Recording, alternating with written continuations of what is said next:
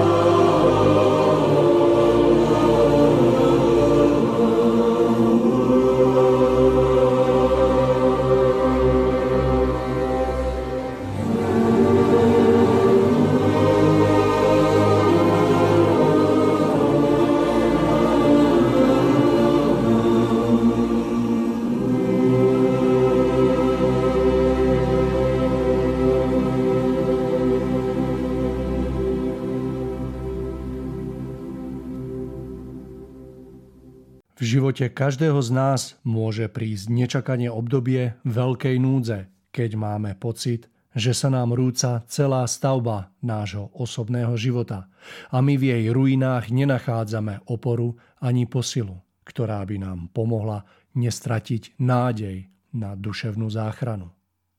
Túto situáciu možno prirovnať k pádu babylonskej veže či biblickej potope sveta, ktorá prichádza, aby pod náporom bolesti odumrelo v nás všetko staré, čo sme nedokázali dobrovoľne nahradiť novým. Ako sa má človek pripraviť na zvládnutie takéhoto obdobia? Čo by sme už dnes mali rozvíjať, aby sme sa v stave opustenosti a bezodnej bezradnosti nezrútili, ale s odhodením všetkého starého a nesprávneho v nás povstali a vykročili na novú cestu? Kto by sa pri hľadaní odpovede na túto otázku domnieval, že si vystačí so všelijakými kúzlami, zaklínadlami alebo vyčítanými a naučenými múdrosťami, trpko by sa mýlil. Nič také nedokáže v hodine núdze vytvoriť skutočnú ochranu duše človeka, pretože to nie je dostatočne duchovne živé. Nedokáže to dokonca ani samotná viera v Boha, či príslušnosť k určitému náboženskému prúdu, ako sa neraz milne domievame, pretože vo väčšine prípadov ide len o sebaklam, o pyšné preceňovanie vlastnej hodnoty. To, čo môže pomôcť ochrániť človeka pred najťažším, hoci je to všeobecne príliš zanedbávané, je sebaúcta a jej neustále rozvíjanie. Sila pravej sebaúcty je úzko spojená s vedomím, že na sebe poctivo pracujeme každú sekundu dňa, snažiať sa pokorne o najvyššiu možnú duševnú čistotu čestnosť a spravodlivosť. A to i napriek uvedomovaniu si svojej súčasnej ľudskej nedokonalosti. Toto vedomé snaženie môže byť každému oporou pri prekonávaní i tej najťažšej situácie, pretože len dobro a vynaložené úsilie o zušlachtenie všetkého v nás a prostredníctvom nášho konania aj okolo nás dáva človeku právo prijať pomoc v núdzi. Kto premárnil život nečinnosťou a nezáujmom pracovať na sebe, nemôže nikdy rozvíjať pravú sebaúctu. V hodine núdze premôže ho nenaplniteľná prázdnota a po nej nevyhnutné zrútenie, pretože nebol hoden prijať pomoc. Bez nej sa aj tí najsilnejší zlomia ako suché prúty. Prirodzená sebaúcta k sebe samému je súčasne základom úcty k okoliu, ako aj ku všetkým pravým hodnotám na zemi.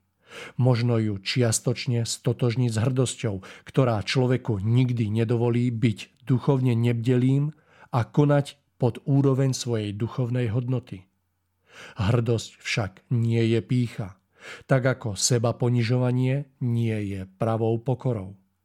Pícha je skôr zvrátenou podobou hrdosti. Hrdosť je v podstate vždy prirodzená a na zachovanie duchovných hodnot v ich pôvodnej prísnej nedotknutelnosti nevyhnutná. Sebaúcta nedovolí človeku zneužívať slobodnú vôľu na činy, ktorými by sa chcel zapáčiť okoliu na úkor pravdy. V tom spočíva silná a prirodzená ochrana pred porušením vernosti svetlu. Ak sa človek snaží zapáčiť okoliu bez ohľadu na vyššie hodnoty, buduje vratku stavbu na hlinených nohách, ktorá sa v okamihu straty náklonnosti okolia zrúti. Človek je potom frustrovaný, náhle stráca poput namáhať sa ďalej v nejakom smere a oprávnene trpí pocitom zbytočnosti. Nájdenie a rozvíjanie pravej sebaúcty je aj v tomto prípade jediným účinným liekom. Liekom, ktorý si nemožno kúpiť, ktorý sa dá získať iba trvalým zachvievaním v prúdoch duchovnej sily. Šťastný môže byť každý, kto nevymenil sebaúctu za pozemské pôžitky rôzneho druhu. Len ten nájde oporu a pomoc, ktorá ho dokáže zachrániť pred najhorším. Príjemný podvečer dnes z pohodlia vlastného domova želám všetkým vám, milí poslucháči, ktorí ste si práve naladili rádio Bohemia a po 28 dňoch vás srdečne vítam v úvode ďalšieho v poradí už 34. vydania relácie Ešte sa to dá zachrániť. Máme tu prvé jesené dni, príroda sa začína krásne vyfarbovať a my si opäť sadáme za mikrofóny aby sme sa s vami podelili o naše pohľady dnes na tému, ktorú sme si nazvali Škola života. Povieme si niečo o tom, čo je v živote podstatné a čo nie a ako to od seba odlíšiť. Budeme ďalej hovoriť o prvých krokoch k pochopeniu a naplneniu hĺbšieho zmyslu života a o presmerovaní pozornosti z veci zdanlivých na veci podstatné, tak aby sme pochopili, ako nás vedú k prežitiu šťastia a krásnych vzťahov. No a v druhej časti relácie vám ponúkneme záznam 23. vydania relácie Cesta v zostupu, ktorej hosťom bol pán doktor Ivan Rusnák a spolu s Tomášom v úlohe moderátora hovorili o živote človeka, jeho zmysle a cieli. Verím, že prežijete príjemný večer. Mário Kovačik je moje meno a želám vám príjemné počúvanie. Takže Tomáš, škola života, poďme sa do toho pustiť, tak ako býva zvykom. Skúsme taký ľahký úvod do tejto témy, aby si naši poslucháči, ako aj ja, vedeli predstaviť, o čom dnes budeme konkrétne rozprávať, takže odozdávam vám slovo, nech sa páči. Tak ďakujem, Mário, a opäť po nejakom čase pozdravujeme všetkých našich poslucháčov, čiže hlavne naše poslucháčky a poslucháčov a poslucháččatá, ak nás počúvajú. Takže som rád, že môžeme zase pokračovať a vybrali sme si tému škola života.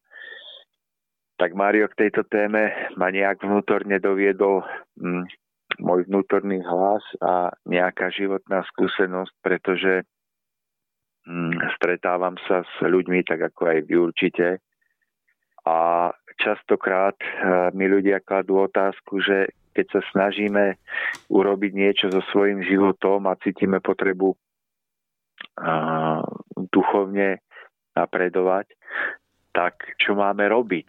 Že, že vôbec kde máme začať? A mm, na túto otázku je mnoho odpovedí a každá odpoveď môže byť čiastočne správna. A ja som si pre dnešnú reláciu vybral jeden z uhlov pohľadu, ako odpovedať na túto dôležitú otázku. Tak e, Mário, mm, to, čo mi prichádza ako prvé k tejto téme škola života, je e, dokázať si uvedomiť, dokázať e, vedome vstupovať do nášho života a vedome vstupovať do každého jedného dňa, do ktorého sa narodíme. Pretože tak ako sa rodíme do nášho pozemského života ako deti, tak sa rodíme do každého jedného pozemského dňa. A už nie už potom ako deti, ale ako dospelí ľudia, ale to narodenie sa do pozemského dňa je ako keby takým malým obrazom alebo odrazom toho narodenia sa do pozemského života a každý deň nám v tomto zmysle ponúka možnosť prežiť v malom ako keby jeden pozemský život, čiže prežiť nejakú jednu etapu duchovného vývoja, jednu etapu uh, duchovného ponaučenia tom, čo všetko prežijeme. Čiže to môže byť prežitie najväčšej škály zážitkov od niekedy radosti až po bolesť alebo utrpenie alebo hm, pocit takého priemeru. Ale v každom prípade každý jeden deň je pre nás veľkou pomocou, je pre nás veľkou milosťou a skutočne ho môžeme prežiť ako hm, jednu veľkú šancu dokázať v našom živote postúpiť v duchovnom vývoji o malý a niekedy aj o veľký krôčik dopredu. A e, hovorím o tom práve preto, že mm, o mnohé veci sa zaujímame v živote, mnohé veci sa naučíme, mnohé veci vieme, ale zdá sa mi, že na túto jednu jednoduchú a tak veľmi dôležitú vec práve zabúdame, že, že narodenie sa do každého pozemského dňa je vstupom do nového života alebo vstupom do novej školy života a že v tejto škole života v skutočnosti nejde o veci, ktorým zvyčajne prikladáme dôraz, ale ide práve o veci, ktoré e, sú skryté hlbšie a, a ktoré nevidíme našimi dennými očami, ale môžeme ich vidieť očami našej duše alebo očami nášho ducha a nášho srdca. To sú práve veci, o ktorých budeme aj dnes hovoriť. A sú práve spojené s tým pojmom škola života. Takže tá najzákladnejšia vec, na ktorú sa ľudia pýtajú a ktorú odpovedám je, že už, už samotné pochopenie tej myšlienky, že, že proste na, narodenie sa do nového dňa má, má svoj hlbší zmysel, že vedieť sa vedome pripraviť, že vstupujeme do školy života a že všetko, čo prežijeme, má nám poslúžiť pre náš duchovný vývoj a duchovný vývoj ostatných ľudí, že už toto samotné uvedomenie, keď skrsne v nás napríklad na ráno pri ránom zobudení sa. A keď si ho nesieme v sebe v priebehu dňa, tak toto samotné vedomie, keď je živé, tak má obrovskú silu a schopnosť úplne prenastaviť naše vnímanie mm, a správne položiť dôraz na skutočné priority, ktoré prežívame. A mení naše postoje.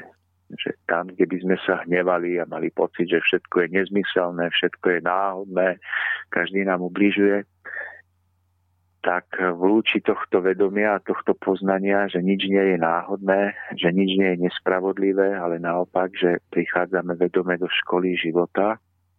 Každá jedna situácia je vedená, je riadená, má svoj hlbší zmysel, tak toto samotné vedomie bez akýchkoľvek veľkých iných uh, kúziel, tak toto samotné vedomie má, má nesmierne veľký význam na kvalitu celého nášho prežitého dňa. Tomáš, Takže Maria, toto by som videl ako taký základ. Tomáš, ste mi to zobrali z jazyka, pretože som chcel tak skonštatovať na základe vašich úvodných slov, že nebojím sa použiť výraz, že sa radikálne mení jednoducho náš postoj už len uvedomením si toho, keď vedome vstúpime do toho dňa, že si uvedomíme, že náš život nie je len sa ráno zobudiť, niečo urobiť, ale že to všetko má hĺbší vývoj, že sa na to môžeme pozerať ako na obrovskú príležitosť niečo zmeniť, niečo ovplyvniť, na sebe popracovať, niečo urobiť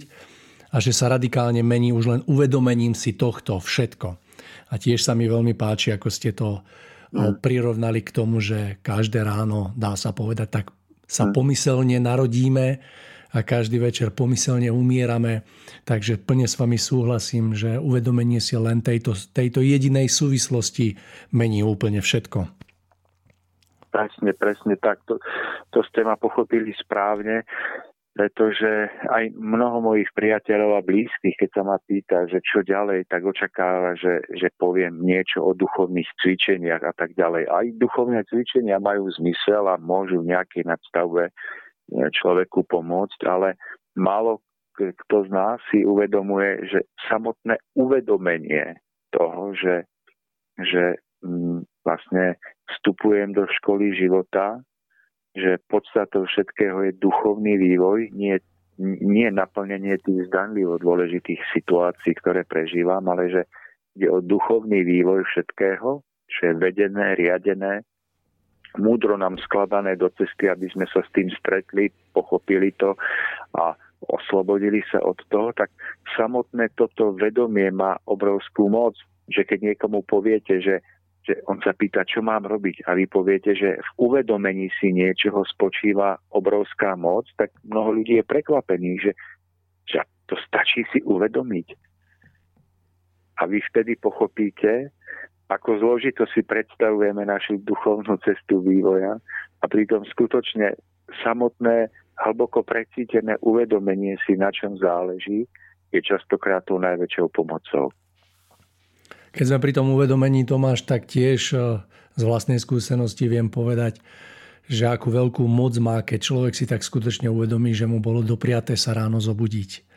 Že keď vnímate svoje okolie, tak my dneska ľudia sme väčšinou tak nastavení, že keď sa ráno zobudíme a vykročíme do nového dňa, tak eh, vieme napríklad, aké bude počasie, kto s kým sa v politike pohádal, ja neviem, aké opatrenia sme prijali, ale veľmi málo ľudí a veľmi málo z nás si uvedomuje, aká je to obrovská milosť dostať nový deň a narodiť sa do nového dňa. Takže len uvedomenie si vlastne tejto jedinej skutočnosti dokáže zmeniť celkovú pozornosť človeka a jeho celkové naladenie a to, za kým, za kým pocitom alebo dojmami vstupuje do týchto chvíľ. Áno.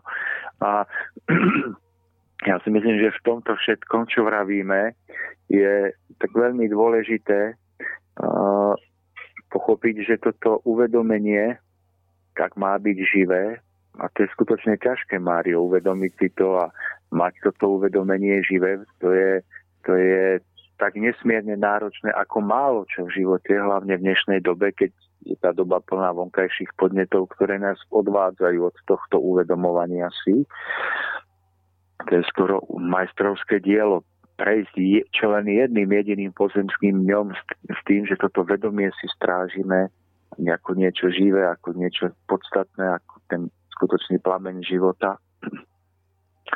Je to, je to nesmierne náročné, nie je to vôbec ľahké, pretože tá doba je nesmierne uh, silná v tom, že prináša podnety, ktoré nás v okamihu odvedú na celé hodiny až na celé dni, týždne, roky a životy od tohto jediného uvedomenia, tak, tak čím je táto doba silnejšia a svojím spôsobom aj nebezpečnejšia, tak, tak e, aby sme si toto vedomie dokázali ustrážiť, tak je nesmierne dôležité až život zachraňujúce. A vstupovať do každého dňa vedome skrze radné stíšenie sa alebo rannú modlitbu. A ja si myslím, že asi chápete, čo chcem povedať, že niekto tomuto významu modlitba dá, dá rozmer takého vnútorného stíšenia. Niekto hovorí o meditácii a v podstate naplní to ticho hlbším uvedomením, že skutočne vstupuje do školy života.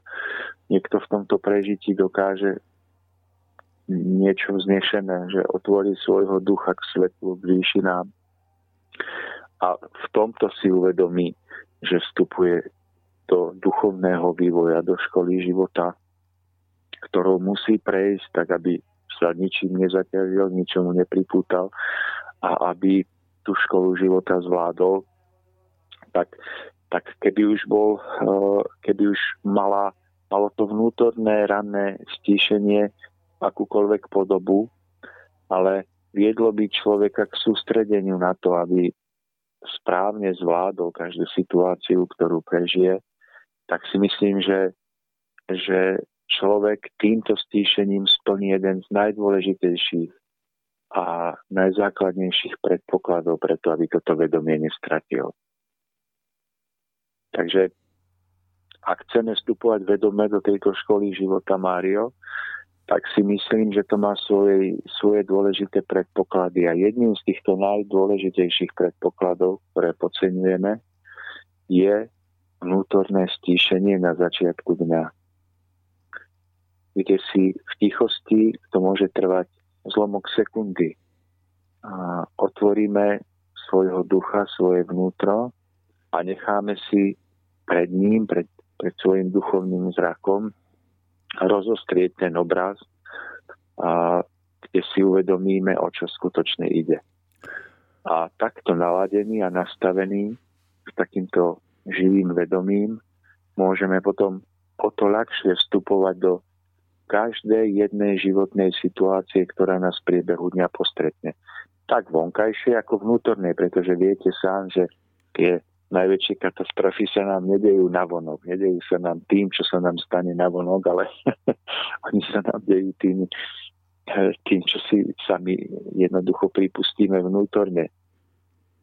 Ale takto pripravení dokážeme potom eh, vstupovať do všetkého vedomejšie a vedomejšie a nestojíme v tých situáciách prekvapení. A stojíme v nich vedome a zvládame ich o to ľahšie. Veľmi pekne. Áno, Mário, povedzte. Poďte, nie, nie, prerušil som vás, prepáčte. Poďte. Ja som chcel dopovedať, ja už vám dávam slovo, že, že niekedy sa ma ľudia pýtajú a povedia, že viete, ale ja som taký impulzívny, dynamický človek, že na mňa, keď to príde, vybuchnem až potom po hodine si uvedomím, že som spálil mosty. A vtedy sa iba opýtam, že A ako ste sa vnútorne pripravovali na ráno? Ako prebiehala vaša príprava? A väčšinou dojdeme k tomu, že tam nebola žiadna vnútorná príprava v podobe raného naladenia alebo ranej modlitby a sústredenia. A práve preto tento istý človek, ktorý tú situáciu mohol vedome ovládnuť, nevybuchol. Pretože do nej opäť vstúpil nevedome. To, že v nás vskypí emócia hnevu, že v nás to nižšie ja nás ovládne a, a proste prekoná nás, tak je, tak je práve následkom toho, e, dôkazom toho, že sme boli nepripravení a že sme do tejto situácie nestúpili vedome.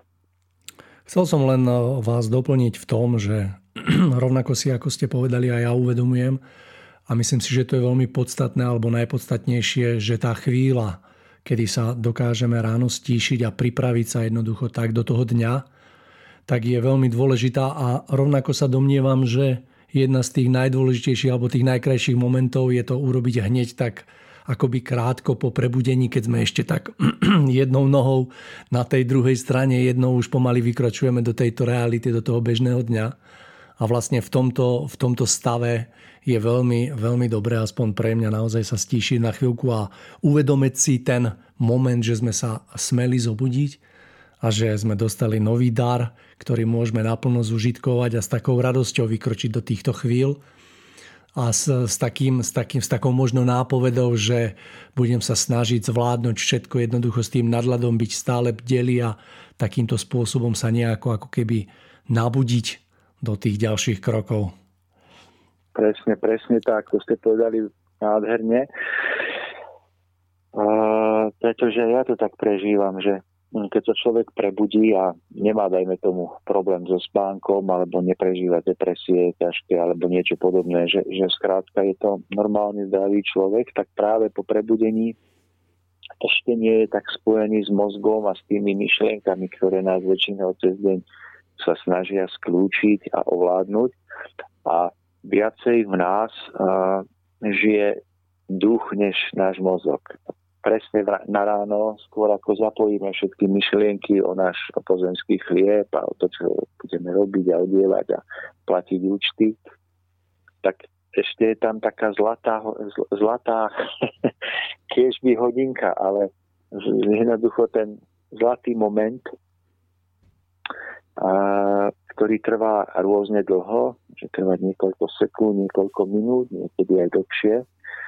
A práve vtedy sa o to ľahšie otvára k svetlu, o to ľahšie sa duchovne dokážeme mm, zmocniť nášho panstva duchovného nad sebou samými a, a dovoliť nášmu duchu, aby si tu na zemi uvedomil, prečo tu prišiel. Že čo, čo bude pravým zmyslom prežitého dňa. A keby som mal tento obraz takto narýchlo a bez prípravy sformulovať do, do slovo modlitby, tak by som možno povedal, že tieto chvíle by sa mohli alebo mali zachvievať v slovách kiež smiem prejsť školou života v tomto pozemskom dni tak, aby som nikomu neublížil, aby som spoznal pravú podstatu situácií, do ktorých vstupujem, smel sa z nej poučiť a smel o to vrúcnejší, láskyplnejší a, a slobodnejší vstúpať smerom k svetlu. Aby som v každej situácii ostal pripravený, aby som v situácii, v ktorých som včera padol a zlyhal, mohol obstáť zase o niečo lepšie. Keby sme čo len takúto myšlienku nechali vo svojom duchu, aby prenikla celým našim vnútrom, prenikla do každej bunky nášho tela, čo môže trvať len kratučku chvíľku, tak, tak takéto kratučké prežitie môže mať obrovský zmysel pre celý náš duchovný vývoj. Pre celé desaťročia, stáročia, tisícročia nášho, nášho putovania stvorením. A môže skutočne mm, odvrátiť mnohé ťažké situácie, ktoré by nás inak na našich cestách postretli.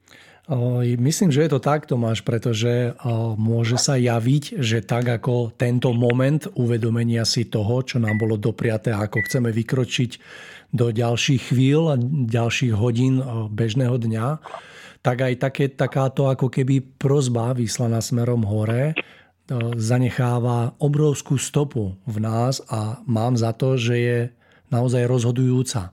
Ona sa môže javiť ako veľmi nepatrná, aj keď napríklad trvá chvíľku, ale myslím si, že je veľmi rozhodujúca a dokáže ovplyvniť mnohé, ak nie všetko. Áno, áno, že uh, keby, keby sa niekto pýtal, že v čom spočíva zmena sveta, alebo zmena spoločnosti, alebo zmena nášho osobného života v prvom kroku, alebo v jednom z prvých krokov, tak, tak by sme obklúkov mohli, mohli na základe našich slov povedať, že tá zmena spočíva v správnom nasmerovaní pozornosti na dôležité. V upriamení pozornosti z nepodstatného na podstatné. Položení dôrazu na to, čo má skutočný zmysel pre celý náš život od vecí, ktoré sú iba zdanlivé. Čiže v nasmerovaní, v presmerovaní pozornosti správnym smerom spočíva kľúč k šťastiu. No a tu sa vlastne dostávame, Tomáš, do ďalšej časti našej relácie, kde som sa chcel presne opýtať toto, čo ste teraz momentálne začal že ako to, ako to rozlíšiť, to podstatné a nepodstatné, pretože naozaj ten, ten deň ponúka i toto, i toto a často sa nám stáva, že jednoducho sústredíme pozornosť na to nepodstatné a to podstatné nám unieká. Ako to odlíšiť? aby sme sa dokázali zamerať práve na tú podstatu, mm-hmm. aby sme, lebo ja mám za to, že ten rozum ako keby ide vždycky po povrchu tej veci a len ten cit Áno. dokáže ísť do, tej, do toho jadra podstaty daných vecí a daných javov Áno. a dejov. No, pre, to, to je výborná otázka. ako keby sme si scenár dohodli, ale sme si ho nedohodli, že, že Pán Šupa v jednej zo svojich relácií v minulosti použil krásny obraz, ktorý som si zapamätal, ktorý mi občas vystane no, vo mojom vnútri, že my sme ako keby ľudia žijúci v dome a na svet sa pozeráme cez okná, ktoré tento dom má. A pokiaľ sú tieto okná špinavé, tak jednoducho nedokážeme vidieť realitu, ktorá, tú skutočnú, tú skutoč, pravú skutočnosť okolo nás cez takto špinavé okná a všetko vidíme skreslene. Vidíme nepravdivé udalosti, vidíme niekedy temné škvrny na druhých ľuďoch. Ale v skutočnosti tieto škvrny nemusia byť na tých ľuďoch, ale na oknách nášho domu, našej duše, cez ktoré sa pozeráme von tak odpoveď na našu otázku je, že ak chceme správne vidieť mm, tú skutočnú podstatu e, tých situácií, tej školy života, do ktorých vstupujeme, tak prvá vec je očistiť si okná našej duše, aby sme videli pravdivejšie. A práve aj tá spomínaná modlitba alebo to stíšenie, to je také svojím spôsobom umývanie okien nášho domu. Takže tá modlitba, to správne nastavenie, otvorenie citu pomyselne očistí okna nášho domu a my potom nále vidíme tú skutočnú podstatu veci, vidíme skutočnú mm, to, o čo skutočne ide. No ja použijem niekoľko príkladov, Mário, aby sme boli ešte viacej zrozumiteľnejší. Tak napríklad krátko potom, ako som svojmu kamarátovi, takému priateľovi duchovnému, hovoril o týchto veciach, tak krátko na to, asi na druhý deň, som ráno nastúpil do auta a, a bol som preskúšaný v tom, či, či skutočne tieto slova aj chápem. No a tak som nastúpil do auta, išiel som zaviesť prívesný vozík tam na miesto, kde ho mám uložený svojej starej mamy, ktorá tam už nežije v tom dome. No a tak som tam vozík uložil a išiel som tou cestou naspäť do svojho ateliéru a z hlavnej cesty som odbočoval na vedľajšiu. No a ja som odbočoval z hlavnej cesty na vedľajšiu a ten, kto išiel z vedľajšej na, na hlavnú, jemu som krížil cestu, tak, tak si neuvedomil, že na vedľajšej a, a pridal a skoro do mňa narazil. Ale ja som to stihol, stihol som ho obehnúť a pozerám sa na ňo a on mi rukou ťuká na čelo. teda on si rukou ťuká na čelo, že, že ako, čo to robím. A za iných okolností, keby som si to práve nebol uvedomoval, toto všetko, tak, eh, tak by som možno, že eh, mu toto opetoval, toto jeho nepochopenie nejakým spôsobom, že možno by som mu počúkal na čelo aj ja, alebo by som minimálne vo svojom vnútri vybuchol a povedal si, že, že čo je toto za šofér, alebo čo je toto za blázon. Ale v tú chvíľku, keď, keď, mi ťukal, keď si ťukal na to čelo, tak som si uvedomil, že, že mu nesmiem vrátiť rovnaké. Že pokúsim sa zachovať si vnútorný pokoj a usmiať sa na ňo. A, a predstavte si, že, že ja som mu síce ako ukázal pohľadom, že ja som pokýval hlavou, že nie, nie, nie, že ako ukázal som na seba prstom, že ja som bol na hlavnej, ale usmial som sa na ňo pritom. A ja som z lomku sekundy videl, ako sa usmial aj on a ako, ako zmekol, ako sa zmenil. A pri ňom myslím, že sedela nejaká pani, ktorá mu asi povedala, že on bol na hlavnej. Ja mám taký pocit, že mu toto povedala, že, že náhle akoby pochopil, že nebol, nebol v práve. A ja som, ja som samozrejme išiel hneď tým autom ďalej rovno po ceste, ale pocitil som malú drobnú radosť z toho, že som nevybuchol hne, v hneve, a že som mu to oplatil úsmevom.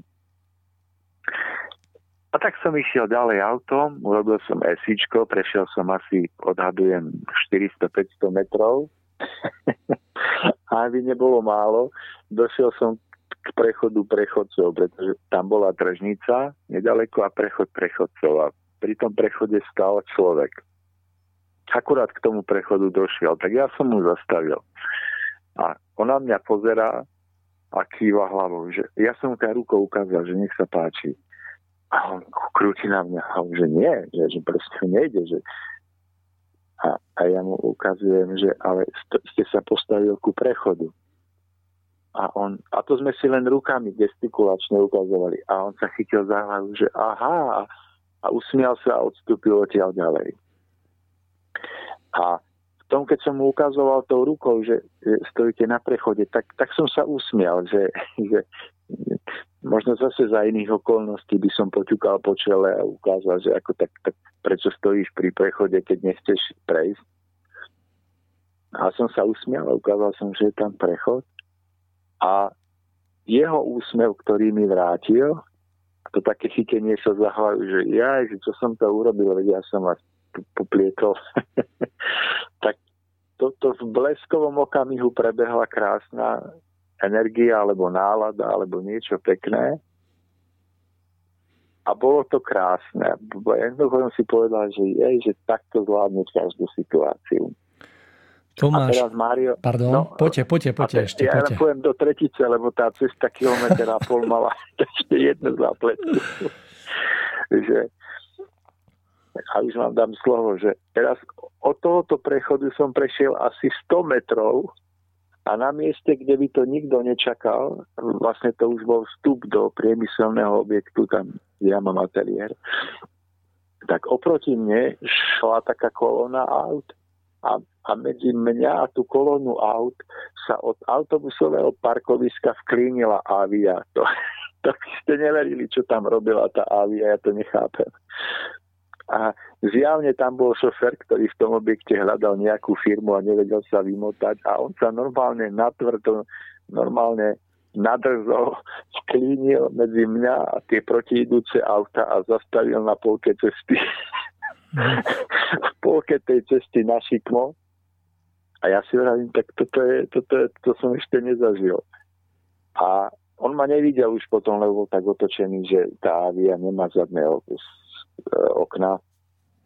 A ja si hovorím, no tak, tak ak toto zvládnem v radosti, tak už ma asi neprekvapí na ceste nič. a, a on tam normálne stál. No a tak som potom zatrúbil, on sa pohol a išiel dopredu takou 15 km za hodinu asi a tie auta, čo šli oproti, ťukali na hlavu, že, že to je asi blázon. A ja som mu iba v myšlienkach dal, že určite hľadá firmu, nevie ju nájsť a nevie vôbec, či doprava, či doľava, lebo v tom objekte sú desiatky, stovky firiem. A tak som išiel za ním a iba som ho tak akoby to myšlienkou pozdravil, že ak to hľada, nech to nájde. A potom som sa vrátil do toho svojho ateliéru a prebiehal deň, tak ako prebieha väčšinou. Ale chcem, chcem to uzavrieť tým, že mal som, mal som hneď na to, ako som o tomto príbehu hovoril deň predtým, pri príležitosti pre, skúšky života, láskavé skúšky života preukázať, či to, o čom vravím, či to skutočne sa aj dá zrealizovať. A ja vidím, že dá. A teraz tá podstata, že ja som mal pocit, že idem zaviesť vozíku staré mame a že idem do ateliéru. To je tá vonkajšia, ten vonkajší dôvod, prečo ideme tam, kde ideme. To je to, čo si všíma náš rozum, čo si všímame celé stáročia a tisícročia, keď nepozeráme očami nášho ducha, na, nášho srdca. Ale tá podstata je v tom pozrieť sa na všetko tak, že ten vozík, ktorý som išiel zaviesť, že tá cesta do ateliéru bola možno v skutočnosti iba zámienkou k tomu, aby som sa smel stretnúť s týmito troma ľuďmi, náhodnými ľuďmi na, našej, na mojej ceste, ná, náhodnými samozrejme v, v úvodzovkách. A aby som smel popri týchto zámienkách, pretože inak by som asi do toho auta ani nešiel, tak sa smel stretnúť s týmito situáciami a ovládnuť emóciu svojho sebectva, pretože nakoniec to, čo nás krtí, je vždy iba naše sebectvo pri dosiahnutí nejakých našich zdanlivých cieľov. A to presmerovanie pozornosti, že si náhle v takýchto úplne primitívnych, obyčajných, každodenných situáciách uvedomíme, že veď nejde o to zdanlivé, o čo nám išlo vždy, ale ide o toto tak Mário v tomto je jeden z prvých krokov, na ktorý by sme mali sa pripravovať a nasmerovať našu pozornosť. Tomáš, ja som chcel len povedať, že keď som počúval váš príbeh, tak eh, mi bolo veľmi úsmevne, pretože je zaujímavé, že ja som toto prežil v obmene a do takej, akože úplne identickej, potom ako som hovoril s jedným... Neboli ste v tej AVI náhodou? Nie, nie, nie, v AVI nie, nie ale ten, ten priebeh bol, ja to tak v krátke poviem nasledovný, že sa udial presne, presne o, po rozhovore s jedným mojim kamarátom na tému, o ktorej dneska rozprávame. A hneď následne na to som smel v troch prípadoch prežiť presne to, že či tomu rozumiem. A ja len tak skrátke preleziem, že ako, ako to áno, bolo. Áno, povedzte kľudne. Hej, že išiel som po hlavnej ceste a videl som, že vlastne e, z ľavej strany, akože cez ten druhý prúh ešte bude prechádzať chodec, ale v strede cesty bol ostrovček. No a vyzeralo to tak časovo, že stačilo, že by on na pol kroka jednoducho troška spomalil a ja prejdem bez toho, aby som zastavil. No tak som išiel ale tak obozretne, no on ten pol krok nespravil a ako keby tak vošiel, dá sa povedať, že troška z môjho pohľadu bezohľadne do tej cesty, tak ja som začal akože tak prúčie brzdiť a som tak otvoril okno a tak som mu povedal, páne, veď ja vás vidím, len stačilo tak na pol kroka pribrzdiť a on bol taký nahnevaný a puchol mi rukou po aute. Keby som sa ohodnotil, tak poviem, že som túto situáciu vnútorne zvládol tak na 70%. Ale vedome, vedome, keď sa akože skončila tá situácia, tak som vedel, že jednoducho ma počas dňa bude čakať ďalšia situácia asi 20 minút na to som mal nejakých 5 minút čas, tak som išiel do obchodu kúpiť si vodu, zastavil som auto pred obchodom, vošiel som do obchodu. V obchode bola len pani predavačka a ja. Zašiel som na koniec úplne na druhú stranu od pokladne, kde boli ako vody, tak som si tam čistú vodu chcel kúpiť. A do toho, keď som ju vyberal a hľadal, tak som počul, že niekto vošiel do obchodu a iba my traja sme tam boli a takým veľmi nervóznym hlasom, že prosím vás, neviete náhodou, koho je také a také auto? A ja som počul, že rozpráva o mne, tak som tak zdial diálky zakričal, že pane, že to je moje auto. Viete čo, zavadziate mi pri obchode, ja o 9. otváram, že jednoducho ja tam mám obchod. Tak ako v takej tichosti som vyšiel akože k pokladni a hovorím, že pane, prepáčte, ale ja som ani netušil, že vy tam máte obchod. A čo nevidíte, čo ste slepí? A naozaj tie vchodové dvere do obchodu boli tak zamaskované, že ja som ich vôbec nevidel. Neudialo sa nič slovne, ale vnútorne poviem, že som to tak zvládol, som sa ohodnotil, že tak na 80%. A vedel som, že do tretice príde situácia 30 minút na to. Jedol som tak v kľude jablko a dá sa povedať, že taký vedomejší v tom dni som tak ako keby očakával, že čo sa bude diať. No a teraz sme zastala bola kolona, tak v kopci e, bolo tam akože na e, nejaké štvrté auto odo mňa, predo mňou dávalo prednosť chodcom. No a zastavil som za autom a tak som čakal, kedy sa kolona pohne. No a teraz akože už som tak v ďalke videl, že sa to tak proste ukončí, že sa to ide pohyňať. No a pani predo mňou asi meter a pol, dva stála a neviem, akým zaradila, ako keby spiatočku posunula bác do mňa.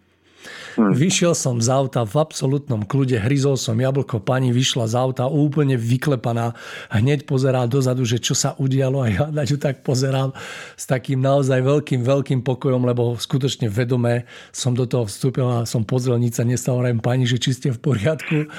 No a ona taká, že prepáčte a chcem povedať, že to zvládnutie tej situácie, dá sa povedať, že na 100% eh, má okamžitý účinok na protistranu a sebe menšia odchylka z toho má zase okamžitý účinok na tú stranu do toho zlého. Takže chcel som povedať, že veľmi dobre rozumiem tomu preskúšaniu a tomu vedomému prístupu počas toho dňa do tých situácií a taktiež to vnímam tak, že celá tá trasa, ako vo vašom aj mojom prípade, je ako keby takou zdanlivou zámienkou na to, aby sme sa stretli s konkrétnymi ľuďmi, ktorými si dovolím povedať, že by sme sa mali pozrieť do tej tváre a naozaj vedome v takom pokoji zvládnu tú situáciu a presne bola o tom, o čom som asi hodinu predtým rozprával s mojim dobrým kamarátom na túto tému. Takže chcem len potvrdiť význam prežitého počas bežného dňa a tú hĺbšiu súvislosť s tým, že čo potom, hmm. potom sa deje. Áno, áno. No, tak, tak to sme mali podobné prežitia Aha, je to veľmi, je to veľmi že, zaujímavé. Že presne, že niekedy pri tom našom duchovnom snažení, alebo nech nehovorím duchovnom, ale vôbec snahe niekam sa v živote posunúť, tak, tak siaháme po veľkých veciach. Že to sú veci, že hm, orientujeme sa na veľké myšlienky hm, veľkých učiteľov, alebo sa zaoberáme dianím, ktoré možno ani nemôžeme priamo ovplyvniť. Mm, chceme vedieť, čo sa deje vo vesmíre, chceme vedieť, čo sa deje vo svetovej ekonomike a politike, alebo mm, proste siahame do minulých životov. Robíme mnohé, mnohé veci, ktoré sú už buď za nami, alebo sú, sú neistou budúcnosťou, alebo sú v rukách iných ľudí. A nevidíme, že celá premena nášho života a nakoniec aj života ako takého začína práve v týchto najmenších momentoch nášho života, v ktorých sa úplne jasne preukazuje to najväčšie.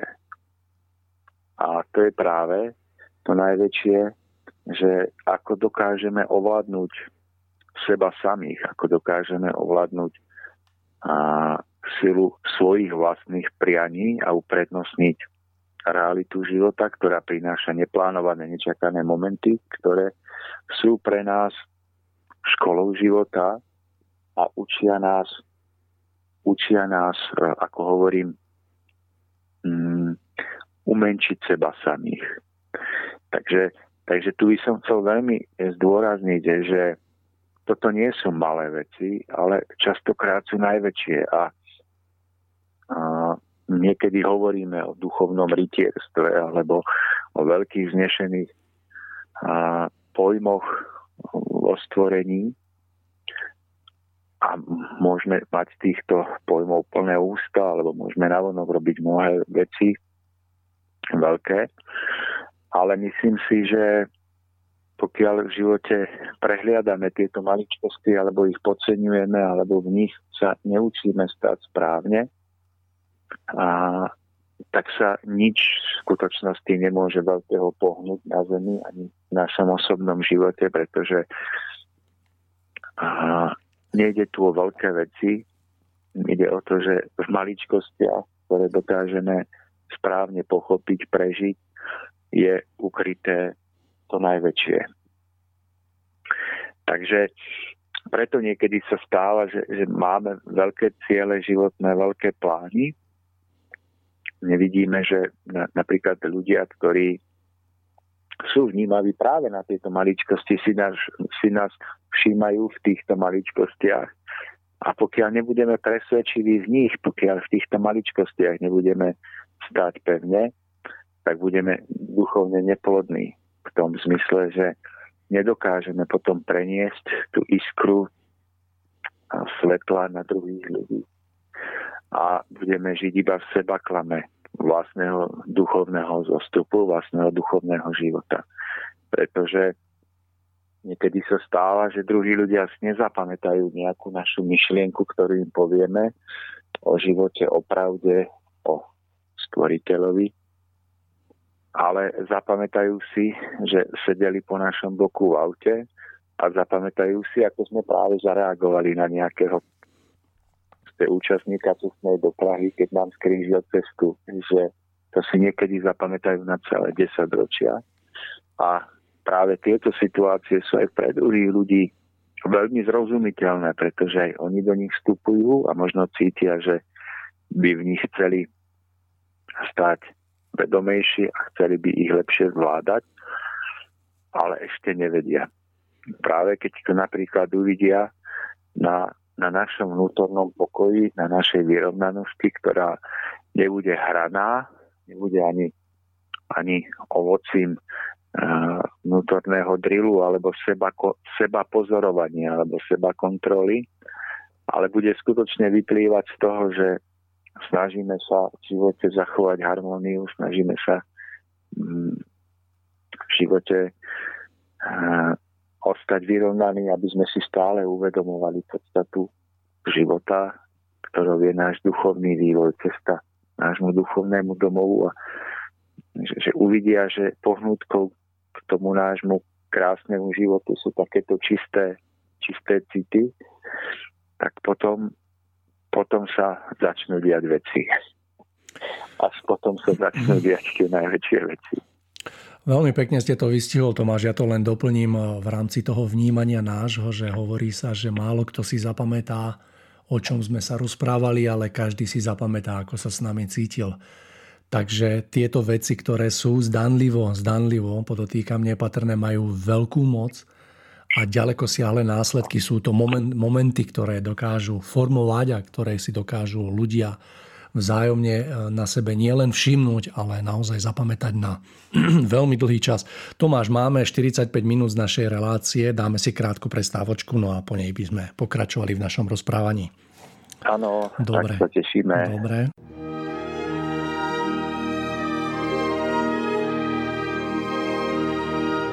Nalaďte se na dobrou vlnu s rádiem Bohemia.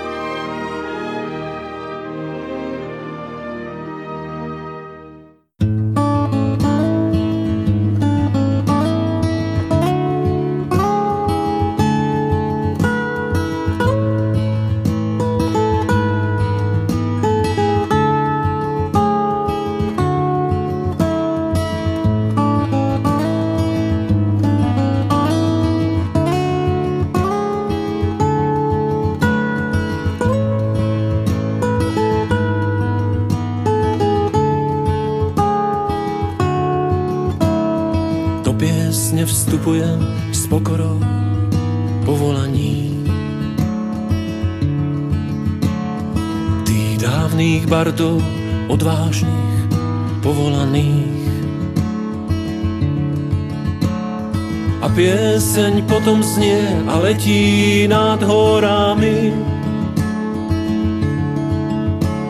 V súzvuku jasných nôd s čistými myšlienkami. Do piesne vstupujem s nádejou povolaním. zasvieti na cestu povolaný. Rozdáva nádheru a srdcia potvorí. Takou si pesnička, keď sa raz rozhovoríš. Do piesne vstupujem zvedavo. V očiach mi prečítaj, aký som odhodlaný. Tajomstvá vesmíru ku tvojim nohám ti zniesť. Cez hory doliny za tebou pesnička prejsť. Do piesne vstupujem s pokorou povolaní. dávnych bardov, odvážnych, povolaných. S tebou vždy pesnička, tí bardi menili svet. Všetkým si svietila lampášom na cestu vpred. Do piesne vstupujem a ostávam v nej. mi to súdené, tá cesta je jediný cieľ. A keď sa z tej cesty raz vrátim do záhrady, ten návrat bude znieť jak pieseň povolaní.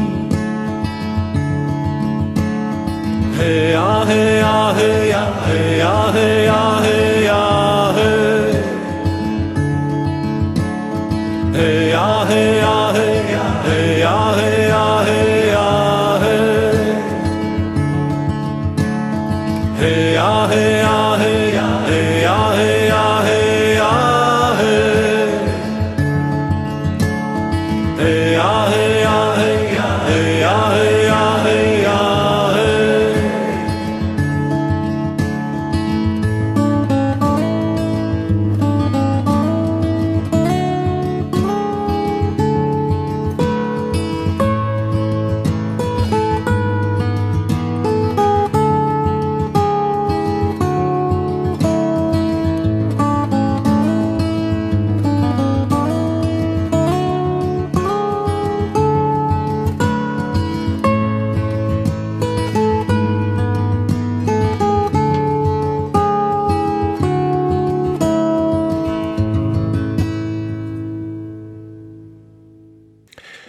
Takže, milí poslucháči, po krátkej prestávke sme späť. Ja len pripomeniem, že dnes sa spolu s Tomášom rozprávame na tému škola života, ako rozlíšiť podstatné od nepodstatného. Budeme v našom rozprávaní pokračovať. Tomáš, ak by som mohol nadpojme na to, čo sme, o čom sme hovorili pred eh, prestávkou. My sme hovorili konkrétne o nejakých príkladoch. Chcem sa opýtať, či, či by sme vedeli použiť ešte nejaké také konkrétne, alebo máte vy nejaké také konkrétnejšie prežitia, kde by sme mohli poukázať na podstatu danej témy. Áno, no a je ich veľa.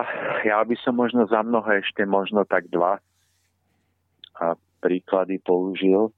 E, jeden je taký ten bežný, že, že človek napríklad prichádza na poštu ku okienku a aj keď dneska sa už vylavuje všetko viac menej cez e-maily, ale napríklad, že prichádzame na poštu ku okienku alebo prichádzame na úrad práce alebo kdekoľvek inde, kde sa stretávame s inými ľuďmi a Teraz si predstavte, že prídete ku tomu okienku na pošte a pani, ktorá vás vybavuje, je z okolností nervózna alebo nemá svoj deň a dá vám to patrične pocítiť.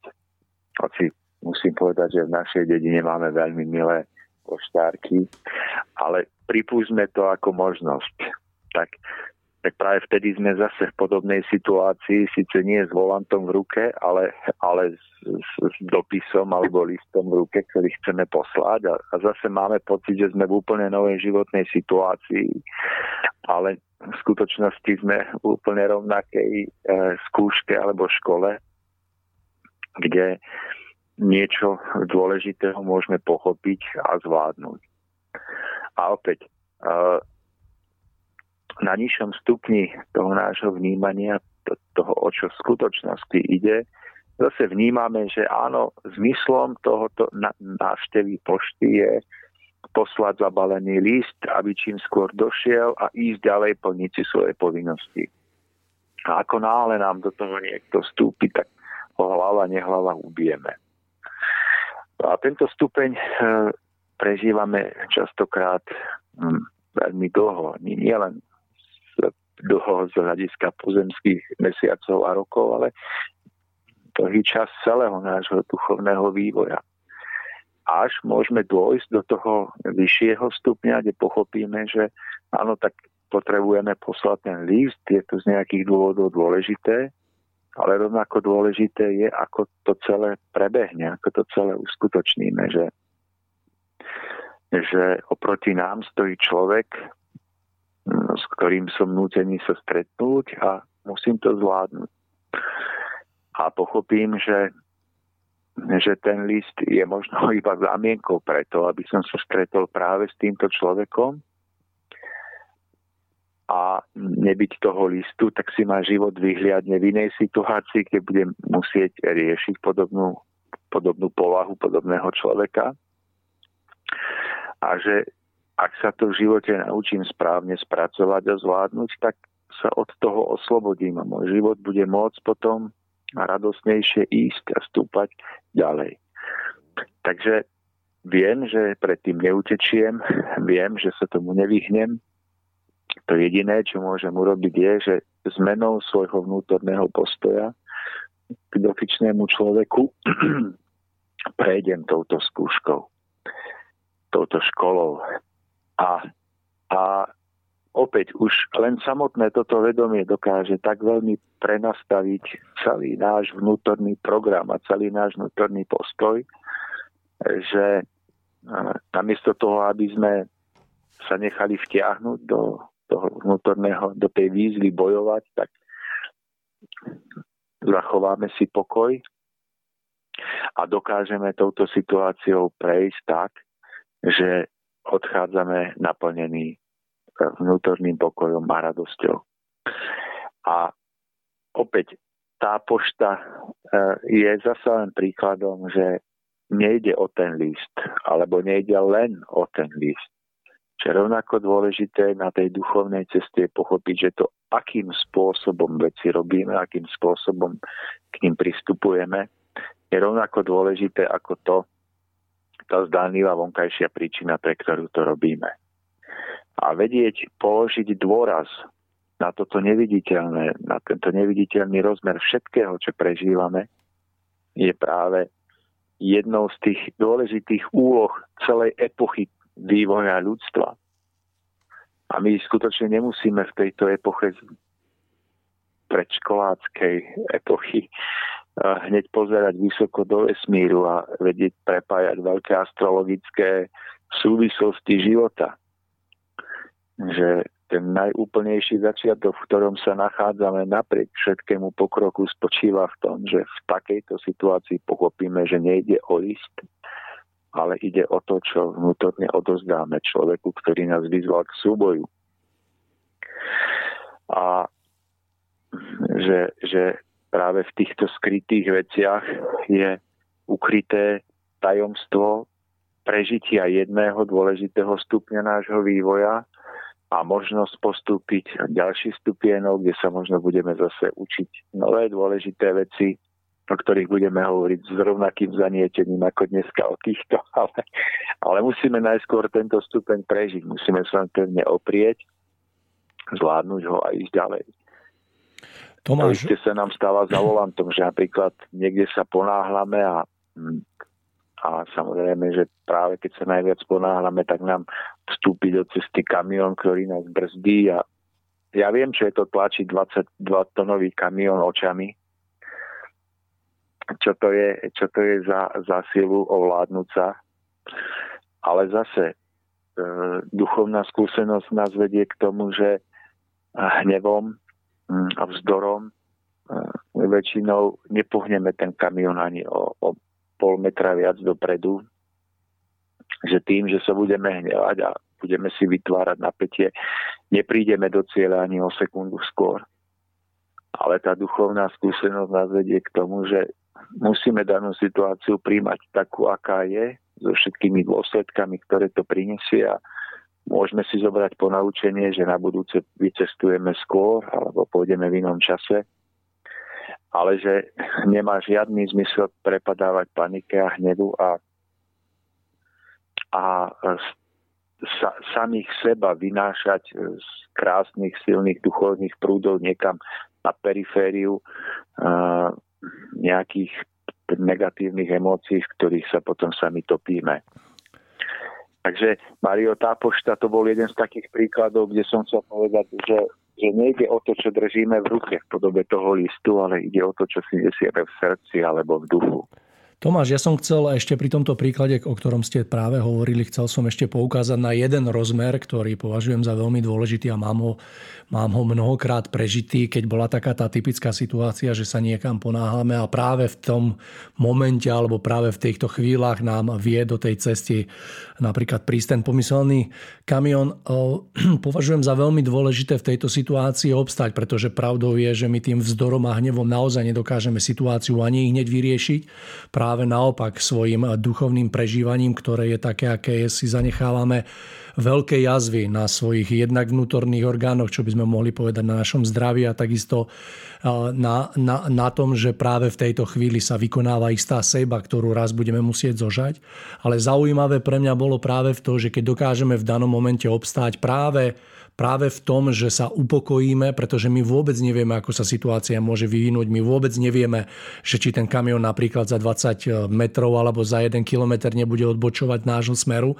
A mám to práve tak prežité, že keď som v tejto situácii obstál, lebo som sa v nej nachádzal miliónkrát, a že keď som v nej obstál, tak jednoducho v úvodzovkách sa tá situácia úplne sama vyrieši v prospech mňa to znamená, daný šofer normálne uvoľnil, zrýchlil alebo proste odišiel, že jednoducho um, vnímam to tak, že pokiaľ my v danej situácii obstojíme ostať pokojní, hej, s rozvahou aj napriek všetkým okolnostiam, tak jednoducho má to okamžitý dosah na, na ten vývoj nasledujúcich udalostí, ktoré, do ktorých budeme vstupovať, či už je to za 5 sekúnd, za 1 minútu alebo za 10 minút. Takže to, tento rozmer napríklad ja som dokázal v živote zamývať a vnímam, že je veľmi podstatný, že si keď si zachováme práve tú tvár a obstojíme, tak tá situácia sa vždycky v prospech nás vyrieši. No, Mario, ja by som možno ešte jeden príklad, ak môžem. Poďte. Že, že sa mi tu pokúša dovolať. Ja by som ešte povedal taký príklad, príklad, že súvisí to s tým očistením okien nášho domu, našej duši. Ako, ako, ako je to veľmi dôležité v tom ranom naladení alebo vôbec aj v priebehu dňa dokázať sa, sa správne nastaviť, stíšiť a pretrieť si naše zamastené okná a zaprášené okná, aby sme správne videli tú podstatu situácií, ktoré prežívame. Napríklad minulý týždeň sa mi stalo, že som so synom hral ping-pong, pretože spoločne športujeme a ping-pong nás veľmi, stolný tenis nás veľmi baví. A e, jeden deň sa nám tak veľmi darilo a mali sme z tej hry radosť. No a na druhý deň som mal pocit, že nám to nejde. Že jednoducho hm, loptičky nám padajú, podanie sa nám nedarí a tak ďalej. A tak sa vo mne začala vynárať taká emócia, že, že podávaj to riadne a čo to hádžeš pod stôl a také tie staré vrodené stereotypy myslenia.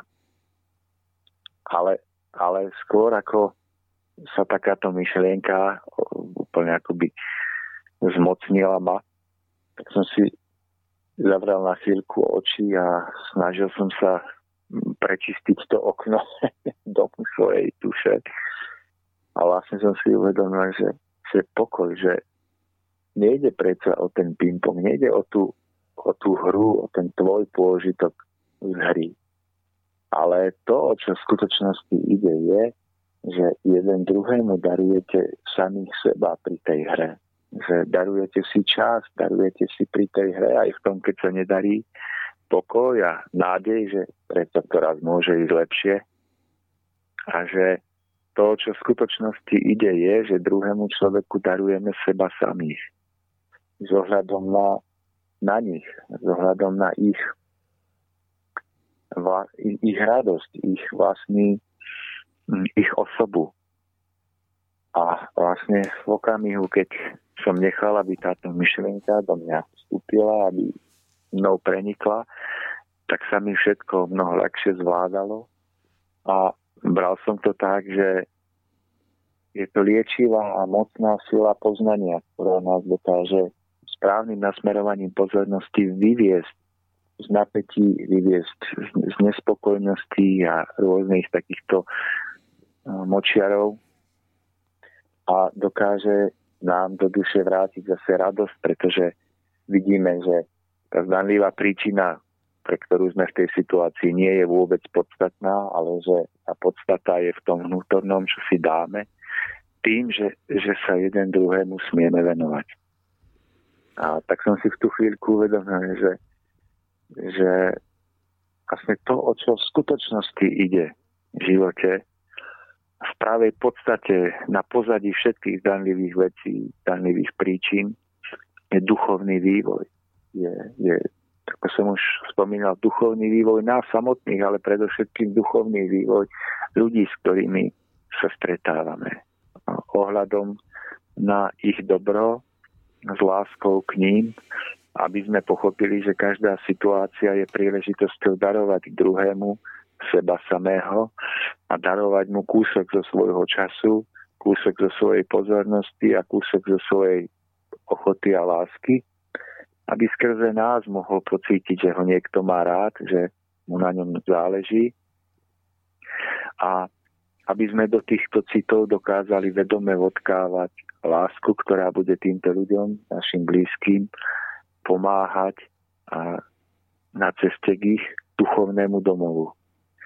Pretože, pretože keď e, budeme vodkávať alebo vkladať do nášho prístupu k druhým ľuďom prianie, aby skrze nás mohli byť lepší, aby po stretnutí s nami odchádzali domov alebo na, svoj, na svoju ďalšiu cestu a podporení na ceste k duchovnému domovu, tak, tak to bude skutočná krásna, zmysluplná podstata našej spolupráce, našich stretnutí sa s inými ľuďmi. A to sa nemusí odohrávať tým, že budeme druhým ľuďom hovoriť o tom, že po odchode z tejto zeme a samotnosti sa máme znovu zrodiť, aby sme raz mohli stáť pred bránami nášho duchovného domova. Ale dôležité je, aby sme toto vedomie mali v sebe živé, aby sme sami toto cítenie videli každú chvíľku nášho života a aby toto cítenie dávalo radosť a zmysel nášmu životu, aby ho vždy motivovalo a nasmerovalo tým správnym smerom. A aby sme lúč tohoto prežitia, tohoto záchvevu mohli odozdávať našim blízkym. Skrze všetky zámienky, ktoré nám život ponúka k tomu, aby sme sa s nimi mohli stretnúť a aby sme ich mohli niečo s nimi prežiť. Pretože myslím si, že keď raz budeme odchádzať z tohto sveta alebo budeme raz postúpime duchovne vyššie, budeme sa pozerať naspäť na všetko, čo sme prežili, tak málo čo bude mať taký zmysel ako, ako toto vedomie, že našim životom sme druhým ľuďom pomáhali svojim cítením, svojim naladením, svojim prístupom k, nich, k ním a upriamiť, správne nasmerovať ich cestu k ich duchovnému do, domovu, k naplneniu toho skutočného zmyslu života, pre ktorý aj oni prichádzajú na zem, do hmotnosti a prežívajú všetko, čo musia prežívať. Tomáš, a tak, áno, poďte ešte, takže, poďte. Áno, no, povedzte. Poďte, poďte, poďte. Nič, iba, iba dopoviem, že, že takže aj taká zdanlivá situácia, ako je venovanie sa deťom, alebo športová aktivita, ktorú s nimi robíme, alebo akákoľvek iná, je veľakrát iba zámienkou k tomu, aby sme sa mohli darovať druhým ľuďom a mohli s nimi prežiť krásne vnútorné priateľstvo, duchovné naplnenie. A kedy bez veľkých slov alebo bez veľkých poučiek a bez moralizovania mohli do vzťahu k ním vodkať tieto krásne, neviditeľné lúče vedomého priania, aby aj oni mohli skrze náš život, náš vzťah, ktorý k ním prežívame, aby mohli stúpať v živote k svetu. Pretože toto cítenie, ktoré môžeme druhým ľuďom darovať v nádeji a v radosti, tak si myslím, že, že, že je dar, ktorý, ktorý nemôže byť väčší voči iným ľuďom. Že nemôžeme druhým ľuďom na svete darovať žiadny väčší dar, ako je náš cit, ktorý je naplnený tými krásnymi zlatými citmi, vláknami, pomáhajúcimi k svetlu, pomáhajúcimi vrátiť sa do skutočného duchovného domova nás všetkých.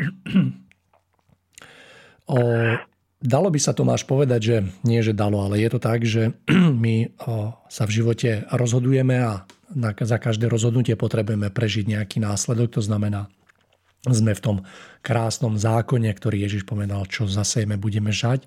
Takže z tohto pohľadu sa dá povedať, že my sa vždycky nachádzame každý deň v strede svojich následkov. To znamená, vždy k nám prichádzajú následky našich predchádzajúcich rozhodnutí. No a tieto následky vždy prichádzajú prostredníctvom nejakých ľudí, ktorí v sebe ma, presne nesú vo väčšej miere to, čo my sme niekedy v minulosti zasiali. No a tú veľkú moc má práve to, že keď nám sa podarí vedome do tohto dňa vstúpiť a všetky tieto následky zvládnuť, to znamená z istého pohľadu sa vždy pozeráme na seba z minulosti, to znamená buď ten následok je príjemný alebo nepríjemný a práve tie naj, naj, najdôležitejšie skúšky, skúšky sú práve pri tých nepríjemných následkoch. To znamená, že jednoducho dokážeme zareagovať úplne pokojne a zvládnuť túto lekciu. A chcem povedať práve to, že to, keď dokážeme zvládať vedomé tieto následky, ktoré k nám prichádzajú úplne zákonite, tak to, čo v nich dokážeme odovzdať druhej strane, ten pokoj, rozvahu, tak je prospešné nielen pre nás, ale hlavne aj pre tú druhú stranu, pretože v tom automaticky druhá strana dostáva podnet na to, ako by mohla v budúcnosti reagovať na niečo, čo je nepríjemné. Áno, áno.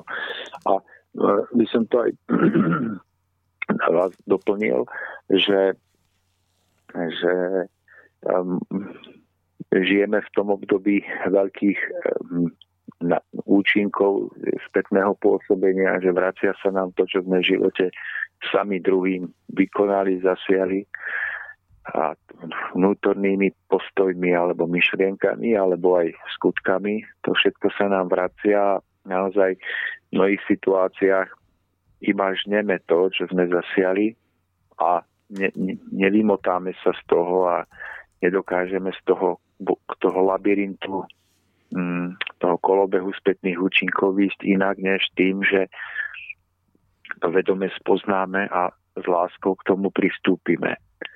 Ale to by som to doplniť, že aj keby medzi nami žil niekto, kto už všetko toto zvládol a kto svojim postojom k životu všetko odčinil.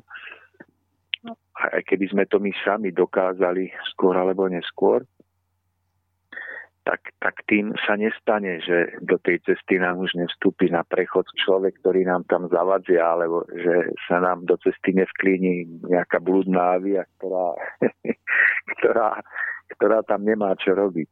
Že aj vtedy sa budú, aj potom sa budú diať takéto situácie, pretože sú jednoducho dané životom na Zemi, že je tu tak veľká rôznorodosť ľudí, ktorej sa nevyhneme, ktorá patrí k tomuto životu. A aj napriek najväčšiemu zdokonaleniu nás samých sa budeme stretávať so správaním iných ľudí, aj s ich nezrelosťou, aj s ich láskou, ale aj nezrelosťou. Ale tá, tá podstata, ktorú chcem povedať, je v tom, že potom to už nebudeme prežívať ako utrpenie a nebudeme to prežívať, že, že je to nutná škola, z ktorej sa už chceme vyvliecť, aby sme konečne mohli prežívať iba pláženosť a radosť. Ale do všetkých týchto situácií vstúpime vedomé a s láskou, aby sme mohli druhým ľuďom ukázať a pomôcť, že vždy v každej situácii sa môžeme rozhodnúť konať tak, že náš duch bude stáť nad všetkým, že neprepadneme hnevu, neprepadneme zlosti, ale že budeme do toho vstupovať láskou k iným ľuďom, aby sme im mohli ukázať, že z každej takejto situácie vedie cesta svetla.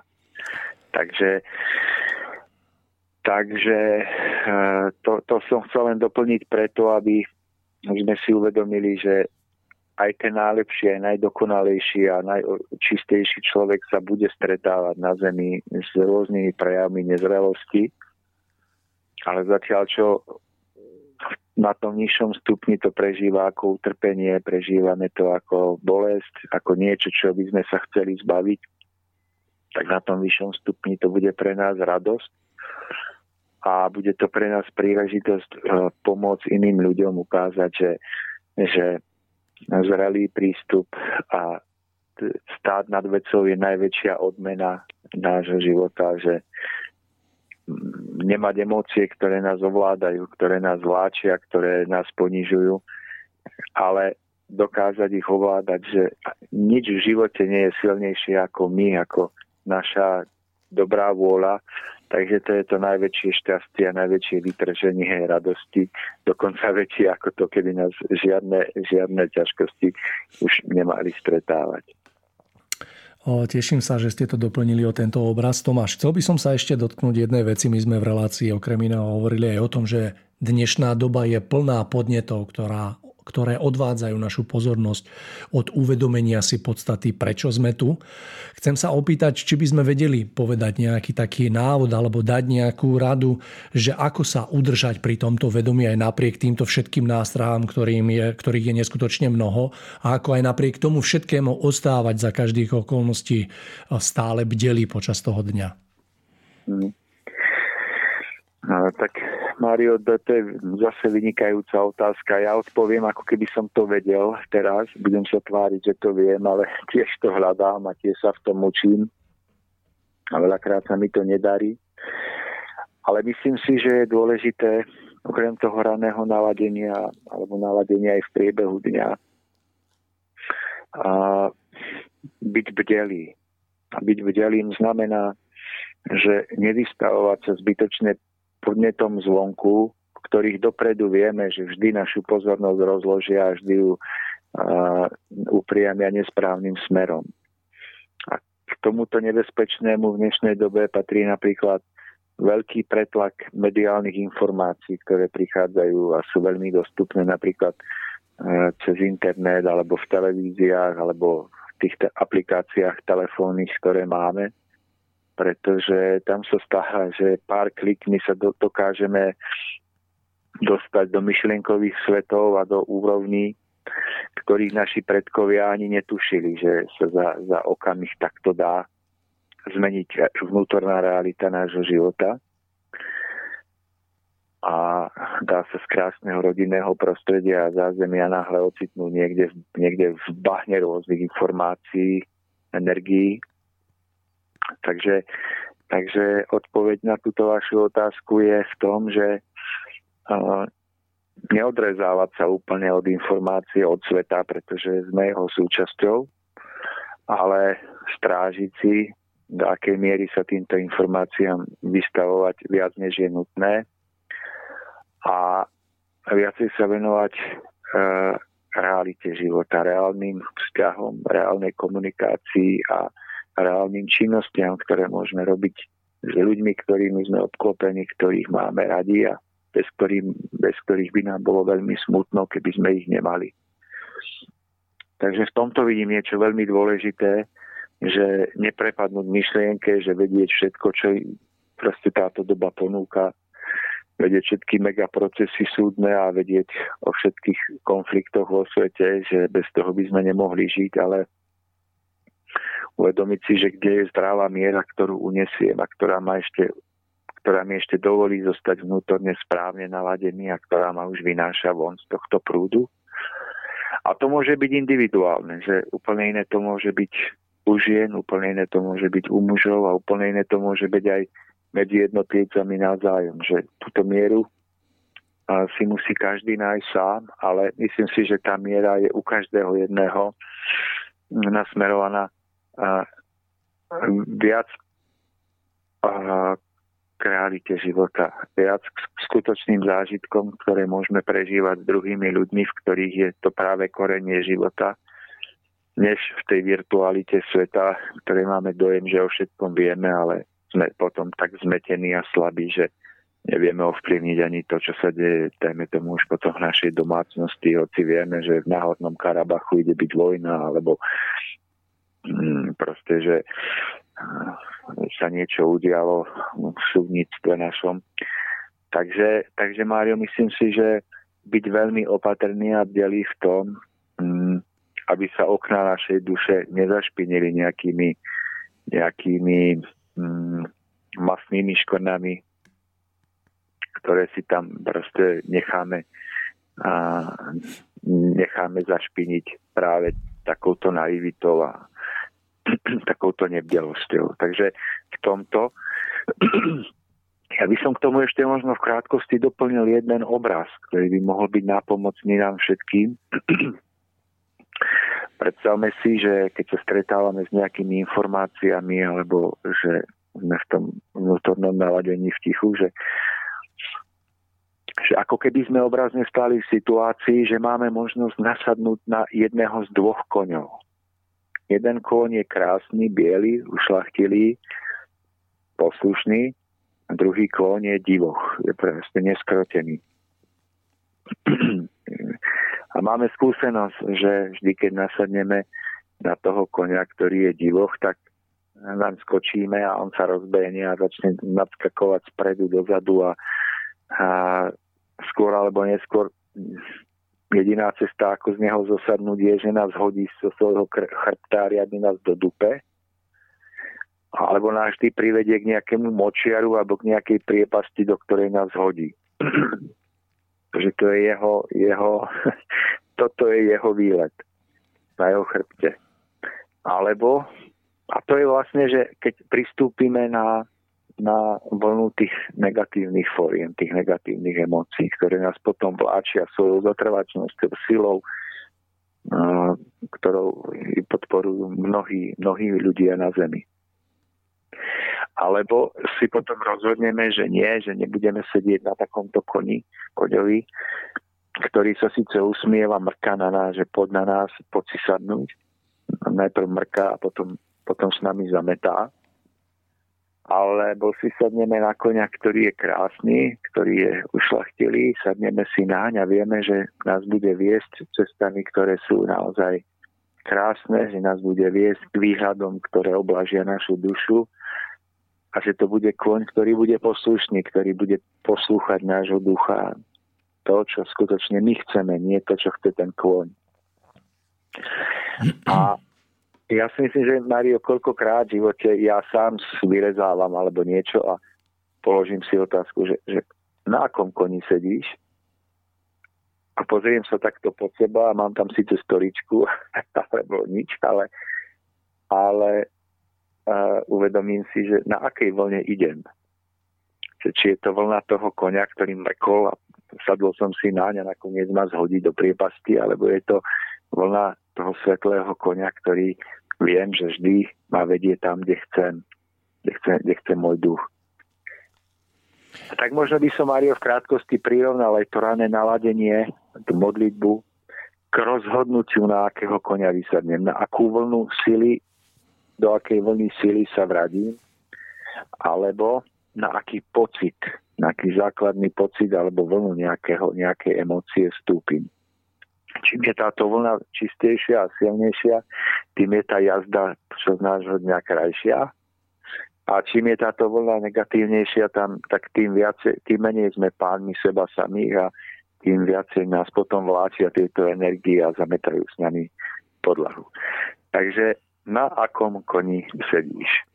to Tomá, Tomáš, je to, je to presne tak a tiež len doplním, že tak ako sme už hovorili, tak aj v tomto prípade sa dá mnohé akoby získať už len uvedomením si toho, že táto doba, tento deň, že ponúka množstvo lákadiel, ktoré nás odputajú od toho byť bdeli a už len toto uvedomenie si toho nabáda človeka k tomu, aby sme hľadali tie cesty, ako sa k tomu uchrániť, ako sa stále stávať bdelším. A myslím si, že sa dá to, použijem výraz, tak vytrénovať, aby sme dokázali rozlíšiť, čo sú to tie lákadlá a kedy jednoducho, ktoré nás odvádzajú z tej cesty a Takže už len v tom uvedomení, rovnako ako si uvedomení toho, že každý deň je škola a že smieme mnohé vykonať, tak už len v tomto uvedomení naozaj pozostáva no. mnohé, ak nie všetko. Tomáš, náš čas sa pomaly, ale isto naplnil. Máme tu záver dnešnej relácie. Takže skúsme, skúsme na záver už len nejak tak sa rozlúčiť s našimi posluchačmi, aby sme to vedeli dneska ukončiť. No Mario, tak, tak ako vždy aj dneska sa chcem najprv poďakovať vám, že sme sa mohli takto spojiť na diálku, že ste si našli čas a že si nájdete ešte tú hromadu času na spracovanie celej zvukovej nahrávky, lebo viem, že je okolo toho veľa povinností a práce, takže, takže to sa chcem poďakovať vám v prvom rade. A v druhom rade e, by som chcel popriať našim poslucháčom, aby toto obdobie jesene a zosilňujúcich sa fóriem všelijakých strachov z toho všetkého, čo nás môže čakať od erupcií na slnku, od, cez ekonomický kolaps a smrť v koronakríze, aby sme sa cez tieto všetky formy strachov dokázali pozniesť, dokázali mať e, úsmev na tvári a aby sme, aby sme stále rozdávali nádej a nie strach. Pretože si myslím, že práve rozdávať nádej a radosť priťahuje požehnanie a ochranu a pomáha týmto všetkým našim priateľom a ľuďom v tejto ťažkej dobe ako pomáha im to veľmi, že toto sú tie najväčšie dary, ktoré môžeme dávať. Takú neučenú, nevyumelkovanú radosť, ktorá naozaj vychádza z našej dôvery v svetlo a z našej dôvery a v ochranu, ktorú všetci máme, keď stojíme v našom živote v súlade s najviac, ako vieme, so svojím svedomím a, a, a s tou vôľou najvyššou, ktorá, ktorá vždy vedie von z každého problému. Takže toto prajem všetkým a veľmi sa teším na ďalšie stretnutie na diálku a verím, že to bude onedlho. Tomáš, a ja som rád, že sme si opäť našli čas, aby sme, sa, aby sme si takto sadli za mikrofóny, ak to môžem tak povedať, a porozprávali sa na tak krásnu tému, ako dnes škola života bola. Verím, že sa nám opäť odovzdalo, podarilo odovzdať našim poslucháčom mnoho podnetných a krásnych myšlenok na to, aby sme dokázali zvládať a stávať sa postupne čoraz väčšími majstrami vlastného života. No a verím, že e, rovnako myšlienky, ktoré sme tu rozvili, dokážu akoby podnietiť a podnetiť a zachovať v nás pokoj napriek všetkému, čo sa okolo nás deje, pretože mám za to, že práve v tom pokoji tkvie nevýdaná moc, ktorá, dokáže, ktorá nás dokáže preniesť cez všetko to, čo máme pred sebou. Tomáš, naša relácia sa blíži úplne k nášmu záveru, takže ďakujem ešte raz. No a vám, milí poslucháči, želám, aby ste naozaj dokázali dni naplniť veľkým pokojom a porozumením toho, čo sa pred nami nachádza, aby ste dokázali zvládnuť všetko to, čo zvládnu treba. Tomáš, ďakujem ešte raz. No a lúči sa s vami Mário Kovaček a Tomáš Lajmon. Do skorého počutia Mário a všetkým našim poslucháčom. Dovidenia. Do počutia.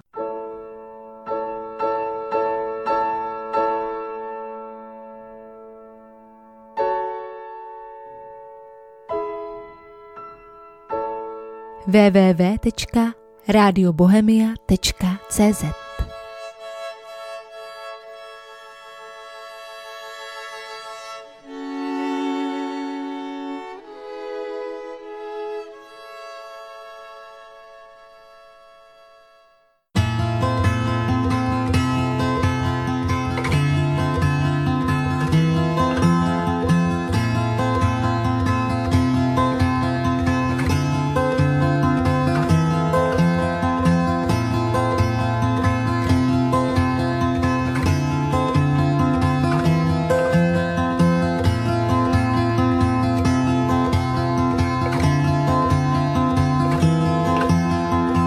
Jestvuje vôbec čas Detstvo mi v korunách šteboce Po vreckách kamienkov pár.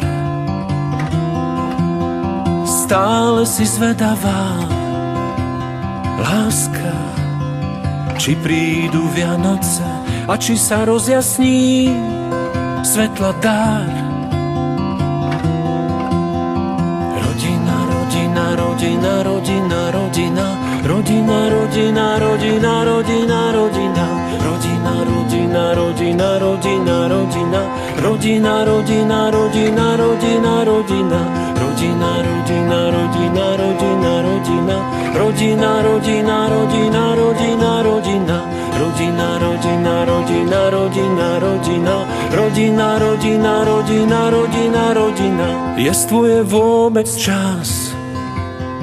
dospelosť je do kmeňov siaknutá a v kruhu rodiny človek sa rodí. Držím ťa za ruku, láska, viem si unavená, chránim ťa jedinú z mnohých.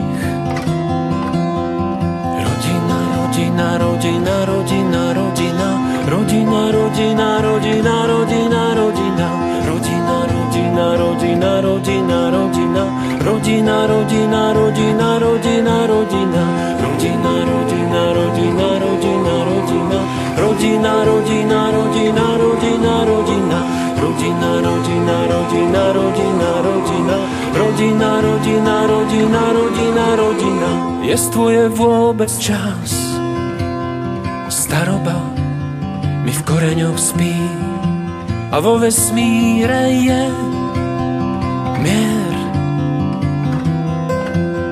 Stále si zvedavá, láska, sme znovu zrodení, tvoj hlas sa mení na pieseň. Rodina, rodina, rodina, rodina, rodina,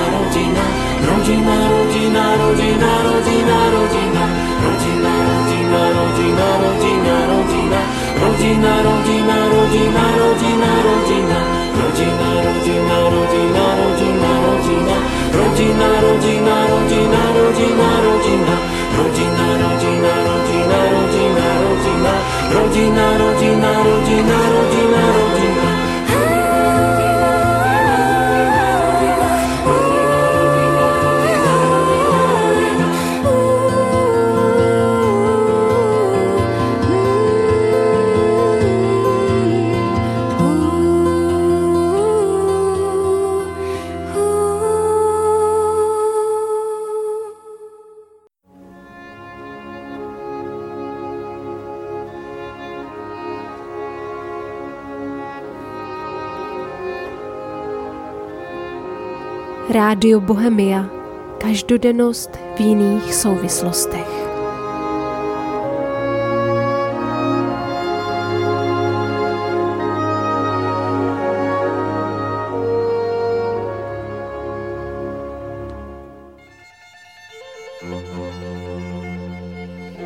Posloucháte Rádio Bohemia.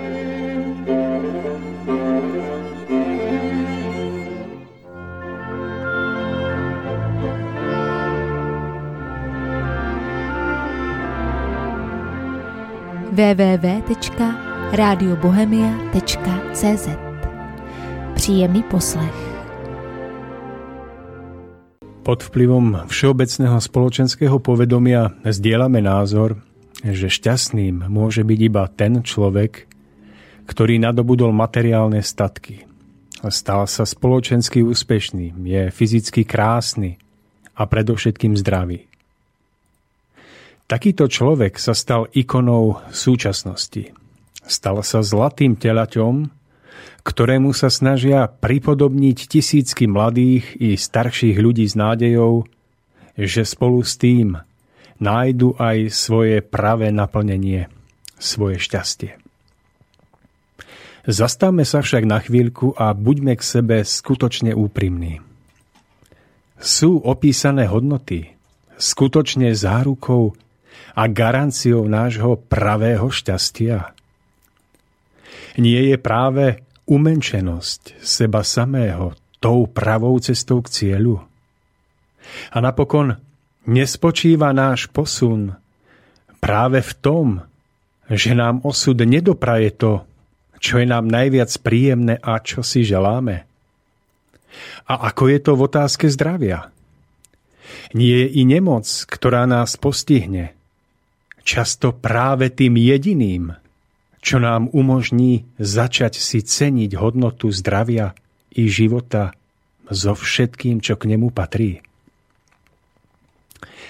Vážení a milí priatelia, nebudem ďalej pokračovať v rozvíjaní tejto úvahy, pretože dnes tu na to máme vzácného hostia, ktorý prišiel osobne do nášho štúdia a ktorý nám na tieto otázky rád a predovšetkým z vlastných osobných prežití odpovie. Týmto hostom nie je nikto iný ako pán doktor Ivan Rusnák. Lekár, ktorý pôsobil dlhé, dlhé roky ako internista, neskôr ako primár interného oddelenia v Liptovskom Mikuláši. Takže, pán doktor, vítajte u nás v štúdiu. Veľmi pekne ďakujem za privítanie a verím, že naše stretnutie bude pomocou a bude obohacovať smedné duše, ktoré hľadajú cestu pravdy, ktoré hľadajú cestu k šťastiu v živote. A budeme si hovoriť aj o tom, že ako ste sám naznačili, že choroba vždy prakticky je oznámenie, že, ktoré nám chce pomôcť, aby sme tú cestu našli k trvalému zdraviu a k trvalému šťastiu. Verím, že sa nám to dnešný podvečer, jeden z posledných tohto leta, podarí. Ďakujem za vaše úvodné slova a ja si dovolím ešte pripomenúť, že naša relácia bude mať e, takúto štruktúru. Prvú hodinku budeme s pánom doktorom viesť dialog e, predovšetkým my dvaja, prípadne ľudia v štúdiu. A v druhej hodinke nám už budete môcť e, telefonovať alebo písať aj vy, naši poslucháči doma, ktorí nás počúvate. A môžete využiť telefonický kontakt 048 381 0101 alebo nám napísať na e-mail studiozavináč slobodnývysielač.sk Budem veľmi rád, ak sa do našej diskusie zapojíte vnútorne aj na vonok a keď spoločne budeme utvárať obraz tejto relácie tak, aby nás posunula ďalej. Takže, pán doktor, ďakujem, že ste prišli z tej Ja ďaky. som rád, som rád. Druhýkrát som tu už. No tak čiastočne budeme môcť aj nadpojiť na to, čo už ste tu zasiali, povedali. Mňa by možno na úvod zaujímalo, prečo ste si zvolili alebo vybrali práve túto tému o živote človeka, o jeho zmysle, cieli. Viete, my žijeme svoj život a Žijeme, žijeme ho tak nejak zo dňa na deň, bez toho, aby sme si uvedomili jeho nádhernú cenu, nádhernú možnosť príchodu na tento svet.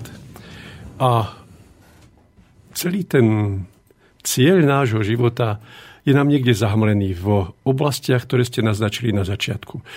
Aj keď to poviem tak, postaviť dom, zasadiť strom, mať syna, aj to je málo. My hľadáme totiž ako bytosti duchovno-duševné ktorí majú jeden nádherný dar, od ktorého sa nemôžeme nikdy odpojiť. Dar vôle. My musíme totiž stále niečo chcieť. A keď ja niekto povie, dajte mi všetci pokoj, ja už nič nechcem, tak chce. Čo? No pokoj. Ten dar vôle nás núti kráčať životom a ideme zo situácie do situácie, ktorú si chystáme našimi vlastnými rozhodnutiami. Pretože ten systém je veľmi jednoduchúčký. Keď máme dar vôle, musíme sa rozhodovať, ale za každé rozhodnutie musí prísť následok. No a máte na mysli pozemský následok v podobe e, trestného konania voči človeku, ktorý sa previní, alebo... Nie, nie. To ja myslím, že ten život sa rozvíja veľmi jednoduchučko. Viete, keď si toto uvedomíme, náš život je veľmi, veľmi jednoduchý. Pozostáva len a len z rozhodnutí a z prežívania následkov. To funguje stále i v túto chvíľu. Vy ste pozvali mňa, máte za následok mňa. Aj všetci tí, čo ma počúvajú. Ja som sa rozhodol prísť, mám za následok vás. Sedím tu v štúdiu a takto jednoduchučko v tomto eh, systéme žijeme celý život. Rozhodujeme sa a prežívame následky. Ale nie vždy príde rozhodnúť eh, následok hneď, za minútu, za sekundu, v ten istý deň. Rozhodneme sa a prichádzajú následky za dní, týždne, mesiace, roky, desaťročia, nebojím sa povedať i stáročia. Takže náš život je vlastne film. Je to film, hmm. v ktorom neustále prežívame následky našich rozhodnutí z minulosti. Následky prichádzajú a zase na ne musíme sa rozhodnúť, ako budeme reagovať na ne. A tak ten film sa stále predlžuje, má pokračovanie a pokračovanie toho seriálu života. A my kráčame k šťastiu, ako ste povedali. Nie to nikoho, kto by nechcel byť šťastný. To je v nás, kde si hlboko zakotvené. A nevieme to nájsť. V dnešnej dobe je veľa ľudí bohatých, ale poznám milionárov, ktorým sa nechce žiť. A poznám ľudí, ktorí žijú z ruky do úst a sú spokojní a šťastní. Teda bohatstvo pozemské neprináša šťastie. Áno, potrebujeme k bežnému životu, prvýkrát sa dotýkam toho slova, áno, musíme niekde bývať, musíme niečo jesť, musíme si niečo obliecť a potom, potom čo? No chodíme do práce. A potom čo? No prídeme domov a hľadáme rozptýlenie. A stále nie sme spokojní. Stále by sme ten svet naprávali, zlepšovali, hľadáme cesty, ako to dať, máme na to svoje názory. A podľa toho, ako žijeme, keby sme si zobrali stopky, hodinky a sledovali počet šťastnohodín a nešťastnohodín, teda ešte nie šťastia hodiny, teda ako by nám to vychádzalo? Je možno vôbec dôjsť k cieľu trvalého šťastia? Ja si myslím a som presvedčený, že áno. A my sme sa to prišli na tento svet učiť. My sme tu v škole života. Každý jeden život, takto zatiaľ poviem, jeden ročník života. A my ho máme absolvovať tak, aby sme úspešne zmaturovali. Raz a nemuseli už na tento svet chodiť. Viete, kde si hlboko v nás to ja zvyknem citovať dievčatko z mojej rodiny, ktoré už je dospelé, vnúčku, ktorá chodiaci po byte, mala necelých 6 rokov, ešte nechodila do školy, rozkladala ručičkami a vravela si, ne, nevedela, že ju počujú, že na čo to všetko je. Babka zomrie, detko zomrie, má brata Šimona od 3 roky mladšieho. Malý Šimon zomrie, no na čo to všetko je? Kde si hlboko v nás je skrytá snaha nájsť zmysel života. A verím, že v dnešný večer sa nám podarí v tomto smere pokročiť pre všetkých, ktorí pozorne budú vnímať nie rozumom, ale citom svojho vnútra. Posunieme sa ďalej, pretože to je niečo, čo je v nás ukryté, bez čoho sa nikto neuspokojí. A predstavte si, že v tom hľadaní, a my robíme chyby, nie v zlých úmysloch, ale nevieme to ešte, nám pomáhajú choroby. O tom si budeme dnes rozprávať. Ak dovolíte ešte v pre- predstihu, než si položíme túto otázku o zdraví a nemociach a ich význame, tak e, v názve našej témy stojí o živote človeka. Áno. Kto je človek? Čo je človek? No áno, myslím si, že je tu dosť vyspelých poslucháčov, ktorí počúvajú dnes večer, ale pre tých, ktorí povedzme počúvajú prvýkrát, my sedíme tu s pánom Lajmonom oproti sebe a on keď hľadí na mňa a ja na neho, je, som to ja, je to on. Áno, je to pozemský človek, pán Lajmon, ale e, to, čo vidím, je len jeho telo. Ja som nie moje telo, lebo poviem, to je moje telo. Čo je moje, to nie som ja. Povieme, to je môj dom, moje auto, moje telo. Do auta nastúpim, do domu vojdem, z auta vystúpim, z domu výjdem, ale aj do tela vstúpim ja, ako bytosť duchovno-duševná a v okamihu pozemskej smrti, nebojme sa toho slova, z neho odchádzam a žijem ďalej. Od niekiaľ som prišiel. V istom stupni vývoja, ja to poviem veľmi jednoduchučko, hľadania toho správneho spôsobu života, a keď to ešte zjednoduším, my potrebujeme zmaturovať z predmetu dobrý človek. A keď nezmaturujeme na prvýkrát, tak máme ďalšie možnosti. Učíme sa to a je krásne do tohto systému budovania si šťastného života vstúpiť už konečne po stá tisícoch rokov vedome. Je najvyšší čas, aby sme začali vedome žiť a ten princíp je veľmi jednoduchúčký a každému dostupný. Na to netreba žiadne vysoké školy. Veď babičky naše vedeli, že čo si zaseješ, si musíš zožať. To je ten systém, ktorým ja ako bytosť duchovno duševná žijem, ktorá je, viete si predstaviť matriošku, iste všetci, čo počúvate, ste matriošku videli. To je bábika v bábika, bábika v bábike. Ja som tá centrálna matrioška, ktorá chodí sem do školy, ale musí sa do tejto školy života obliec do tohto telička. A podľa toho, ako sa rozhodujem, podľa, to, podľa toho prežívam následky. Dobre, rozhodnem sa urobiť niekomu niečo dobré, prospešné, za istú dobu sa mi to vráti. Od niekoho iného. A ja prežívam radosť. Niekto sa rozhodne prilepšiť si tým, no že niečo získa tak, že si to potajomky vezme pre seba. Môže, ale ten systém to zachytí a v tom systéme, čo si zasieš, si musí zožať, alebo keď to povieme rečou mladých v kybernetickej spätnej väzbe, musí prísť následok, rozhodujeme sa, prežívame následky, a stretne nás niekto, kto nám niečo vezme. Teda ukradne, keď to povieme riadne tvrdo po slovensky. No a už nie sme šťastní. Prečo? Lebo sme si to pustili, spustili našim nesprávnym rozhodnutím. Ale my na taký stav, keď nám niekto urobí niečo v čomkoľvek nepríjemného, v tom okamihu zase musíme niečo chcieť. A to moje chcenie sa prejaví v reakcii. A reagovať môžeme len zvedome, znalo alebo neznalo. Väčšina z nás stále reaguje neznalo. Totiž keď sa mi vracia následok môjho rozhodnutia,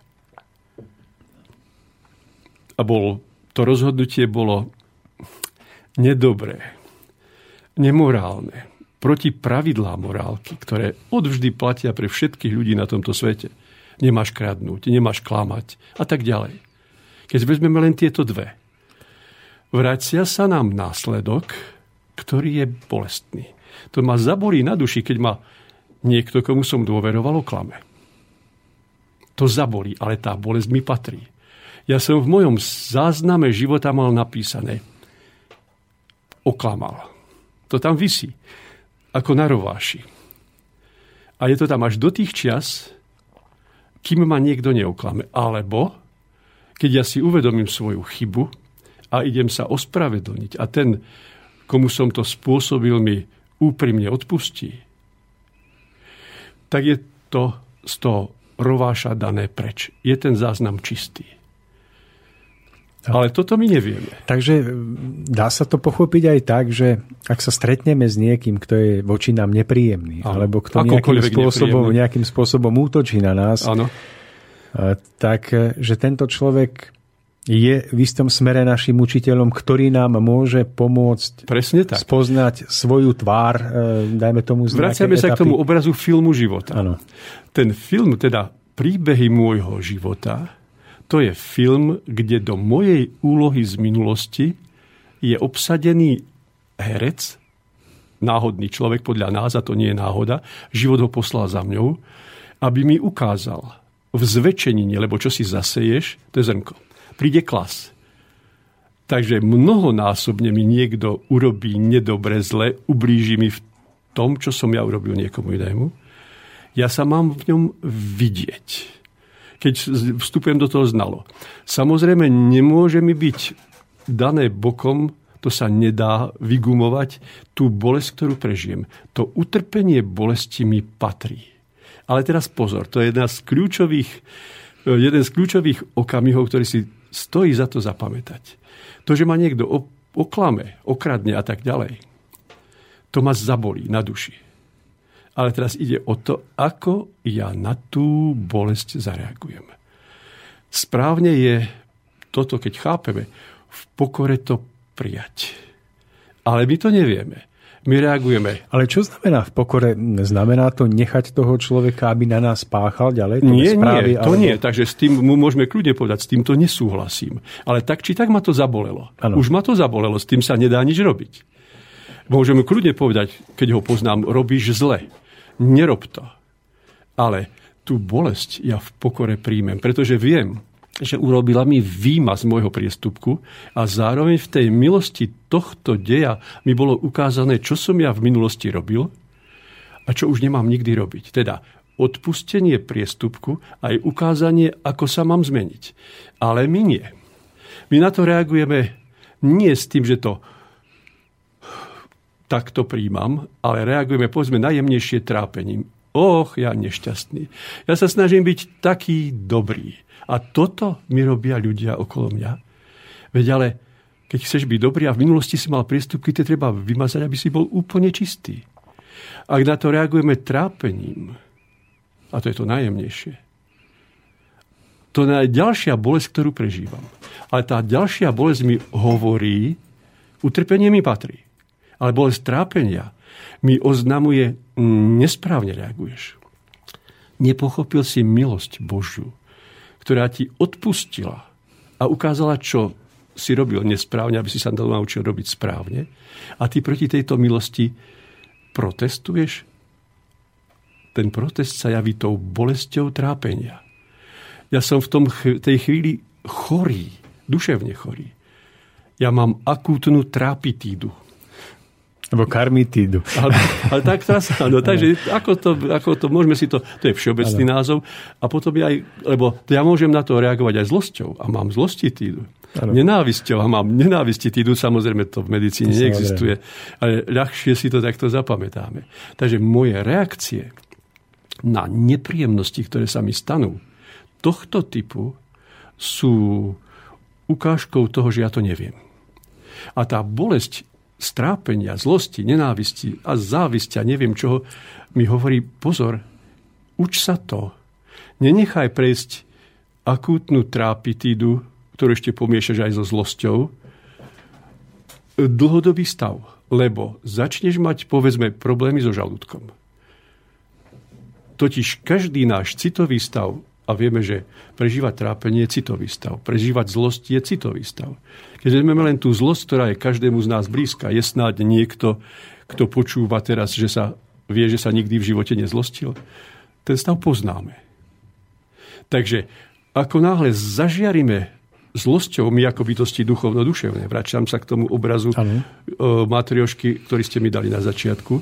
Ja zažiarím, tá centrálna matrioška, vo frekvencii zlosti to spustí v nadobličke vylúčenie adrenalínu, ktorý sa vytvára prirodzene v organizme, ale to množstvo len v malých je množstvách potrebné. Vtedy sa to vypustí, ako keby sme dostali injekciu adrenalínu, stupne nám tlak, rozšíria sa nám zreničky, rozbúcha sa nám srdce, stúpnú nám biele krvinky, to už sa dá všetko merať. Ale tento dej sa spustil zlosťou, ktorou som ja reagoval na to, čo prišlo. Toto mi ty robíš? Ako si to dovoluješ? Málo kto z nás si uvedomuje, že v tej chvíli vlastne protestuje znovu proti milosti Tvorcu, ktorou on mi chce pomôcť za to, čo sa stalo. E, rozumiem, ale my sa dostávame do situácií v živote, že nám niekto ublížuje a my sme nikomu podobným spôsobom neublížili. My si nepamätáme, ne, že by sme, mm. môžeme byť mladí, môžeme mať 10, 12, 15 rokov a, a to by potom bolo nespravodlivé. Viete, tak do tohto môžeme vstúpiť len tak a tu je ten problém mnohých úvah Že my si totiž, skúsme si len tak zopakovať, vieme, čo bolo pred troma mesiacmi, čo som robil pred pol rokom, pred dvoma rokmi, pred desiatimi rokmi, pred 50 rokmi, pred 100 rokmi. Ako, ako to myslíte? No takže my si nepamätáme všetky naše rozhodnutia, ktoré viedli k tomu, čo sa zapisovalo do môjho záznamu života na tie priestupky, ktoré boli proti tým základným morálnym pravidlám. Ale život mi to v tom filme vyjavuje. Viete, fyzici vedia, že čas stojí. To je skoro pre bežných ľudí nepredstaviteľné. Len my sa hýbeme v čase. Predstavte si čas ako filmový pás, pamätáte si, tie staré filmy boli na kotúčoch. Ešte áno. áno takže a ten film bolo možné točiť rýchlosťou 6 obrázkov, 10, 32, ale dal by sa aj 100, aj 1000, teoreticky aj 100 tisíc obrázkov za sekundu a zrazu sa dostávame do iných úvah. V tom zázname času je zapísané všetko a ten film o mne, ktorý som si pochystal mojimi rozhodnutiami z minulosti, sa mi premieta v mojom bežnom, dennom živote, ktorý prežívam. A ja musím sa rozhodovať a prežívať následok. A všetky roz- následky, ktoré ja odmietam spomínanými citovými reakciami, negatívnymi. Lebo city, ktoré prežívam, sú len dvoch druhov. Príjemné, radosť, šťastie, láska, blaženosť a nepríjemnými. To sú trápenie, zlosť, smútok, strach, závisť, nenávisť a tak ďalej. Tam hneď máme triediace sitko. Ak prežívam v reakciách niečo negatívne, reagujem nesprávne. Ale odlížme, to je veľmi, veľmi dôležité, a možno to párkrát zopakujem dnes, je rozdiel prežiť utrpenie, ktoré mi patrí, ktoré len za to, čo som ja utrpenie spravil druhému, práve sa mi ale odpustilo. Ja, aj keď to povieme inakším spôsobom, odpustení, lebo to je tiež veľmi dôležité. Keď by ma, ja som klamal, zabudol som, ale život mi to ukáže vo filme, klamal si. A teraz máme sa zamerať úplne inak. Nevenovať sa tomu, kto mi ublížil tomu vinníkovi. No ale on to nepochopí potom. Ale to, to, to tomu, tomu vinní, toho vinníka dáme bokom.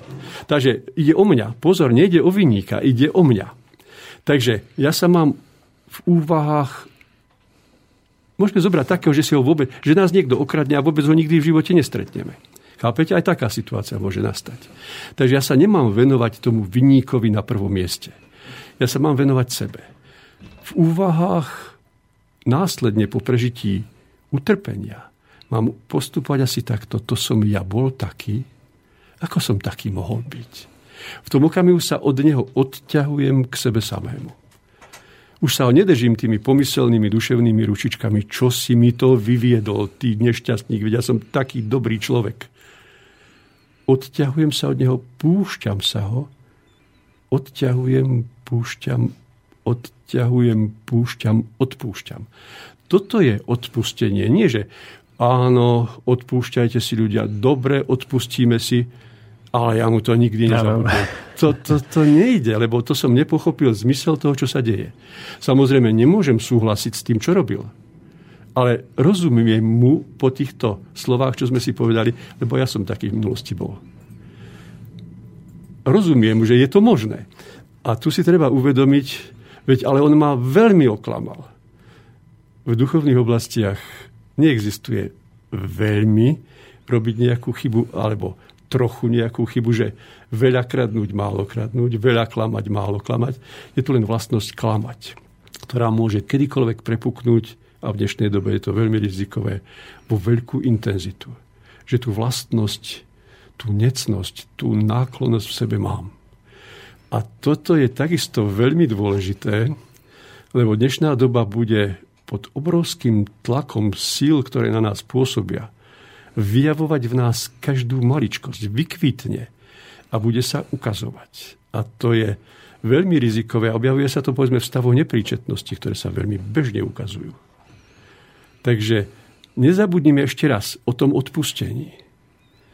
Nie formálne sa naučiť odpúšťať, ale pochopiť, že to som aj ja bol taký, v tom okamihu sa už zaoberám sebou, nie ním. A jemu poviem, keď ho vidím, nerob to, robíš zle.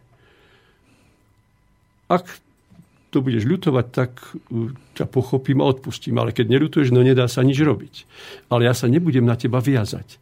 Ja ďakujem životu, tvorcovi života, že mi ťa poslal, lebo cez neho som sa stal čistým. Ale prešlo to na neho. Čo sa stane v prípade, že človek túto situáciu nezvládne, nahnevá sa, opetuje tú zlosť, Áno. A, alebo sa ešte aj poháda a odíde z tej hádky s pocitom, že, že som mu naložil, že tak, tak som to čo potom nasleduje a čo potom v prípade, keď naopak dokážeme to zvládnuť s tým, s tým nadhľadom? Čo potom budúcnosť? Viete, no, toto ide o to prepojenie sa s telom. Ak by som povedzme mal názor, že takto treba bojovať, zlostne im to všetko povedať so zlosťou a snažiť sa ich v zlosti zmeniť, lebo v zlosti ich chcem zmeniť, tak robím chybu. Ten tlak sa bude stále udržovať na vyššej výške, a budem chodiť po doktoroch a budú mi dávať na vysoký tlak jeden liek, druhý liek, tretí liek. A nebude to mať nikdy konca a to staré od babičiek a od zlosti ho porazilo, raz príde. Samozrejme, e, vysoký tlak nie len zo zlosti, môže byť aj z iných dôvodov, môže byť zo strachu a má veľmi veľa kombinácií, ale keď sa nezmením po tých oznámeniach, ktoré už môžem prečítať, zlostím sa, robím niekde chybu kde robím chybu? Viete, kde je podstata chyby v zlosti?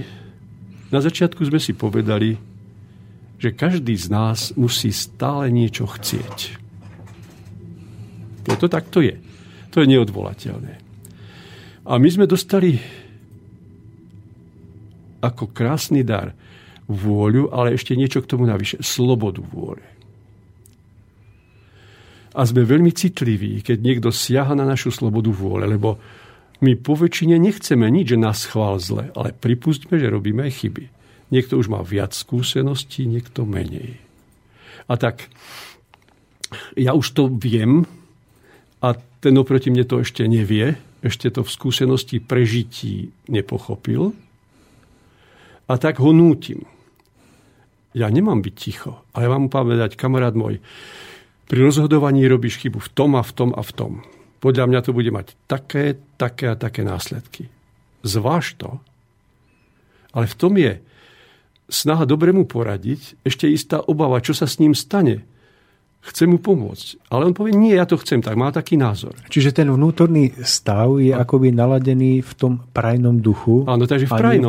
Nie, takže ja mu prísne, prísne je iný ako zlostný. Prísne a zároveň láskavo aj možno si s tou obavou o nebo veci ublížiš, keď to budeš vyvádzať. Veľmi jednoduchý obraz, možno sme ho spomínali. Kamarát niečo chcel, vyliezol na strom. Nechce tam ostať navždy, chce zase zísť dolu. Môže zliesť alebo skočiť. On je na výške 10 metrov. A volá mi, idem skočiť. Ja poviem, Jano, nevymýšľaj, dolámeš sa. Nie, nie, ja som šikovný. Ja len tak roztiahnem sako ako na padáku pristanem. Nevymýšľaj, dolámeš sa. Nedá si povedať. On, on, si, on je naozaj presvedčený, že to zvládne. Je to prehnané, to, čo hovorím, ale ako príklad jasné. No, komu nie rady, tomu nie pomoci. Jano skočí a doláme si obe nohy. Práve sa naučil v prežití, že z tej výšky uskákať nebude. Hm. No takže ja nemám právo odoberať slobodu vôle človeku. Ako nadriadený môžem podriadeným prikázať, ale v tej rovno, rovnocennej hladine ja mám len prísne radiť. A prísny učiteľ je iný ako zlostný učiteľ. A kde je podstata tej chyby? My sme všetci dostali do daru slobodnú vôľu. Ten, kto nám ju dal, tvorca, on, najvyšší, nám ju neberie. Nechá nás skočiť zo stromu. Nechá dať, položiť si ruku na horúcu platňu. A v tej chvíli som sa práve naučil, čo mám a čo nemám robiť. A predstavte si, my v zlosti sa snažíme odobrať slobodu vôle ktorú dal on. A staviame sa nad neho. A porušujeme prvé doporučenie, ľudia vravia prikázanie, ktoré dal už nám ľuďom vedome pred skoro 4000 rokmi. To si neuvedomujeme. A treba si ešte uvedomiť, keď som spomenul tie dobré rady, tých 10 dobrých rád, to nie sú zákony. To sú naozaj len dobré rady. Povedzme, nemáš kradnúť, nepokradneš. Ale dostal si aj slobodu vôle. Keď chceš, môžeš. Ale musíš si byť vedomý, že slobodné rozhodnutie máš. Ale to, čo nasleduje, následok je mimo tvojej moci, je v mojom zákone. A tak keď porušíš to, nemám škradnúť, dobre, porušil si, ale následok je, že budeš okradnutý. Ak to medzi tým nedáš do poriadku, kým to na teba padne. Takže sloboda rozhodnutia, neoblomnosť následku, ktorý je mimo našej moci. A toto by sme si mali uvedomiť. My sa môžeme slobodne rozhodovať. Jano môže skočiť z toho stromu, ale v tom okamihu, ako skočil, vstupuje aj tu do zákona. Zákona príťažlivosti zemskej. A nič s tým nenarobí, už v obduchu nezastane. A čiže nie je to tak, že keď prežívame utrpenie, tak je to tým, že by nás trestal nie. najvyšší. Hovoríte o zákone. Áno.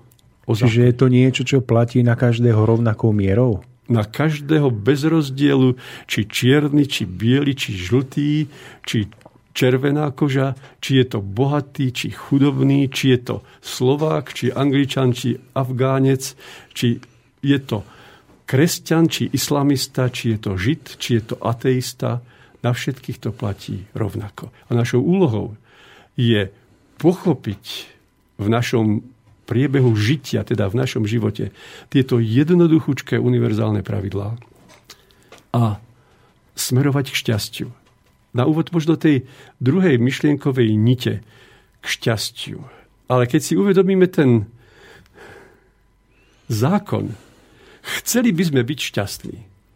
No ako to dosiahnuť, keď sa to nedá kúpiť? Veľmi jednoducho. Snažme sa druhých urobiť šťastnými na tú tému by sme mohli potom pokračovať. Dobre, tak máme za sebou zhruba 40 minút relácie. Ja navrhujem dať si hudobnú prestávku a potom pôjdeme ďalej.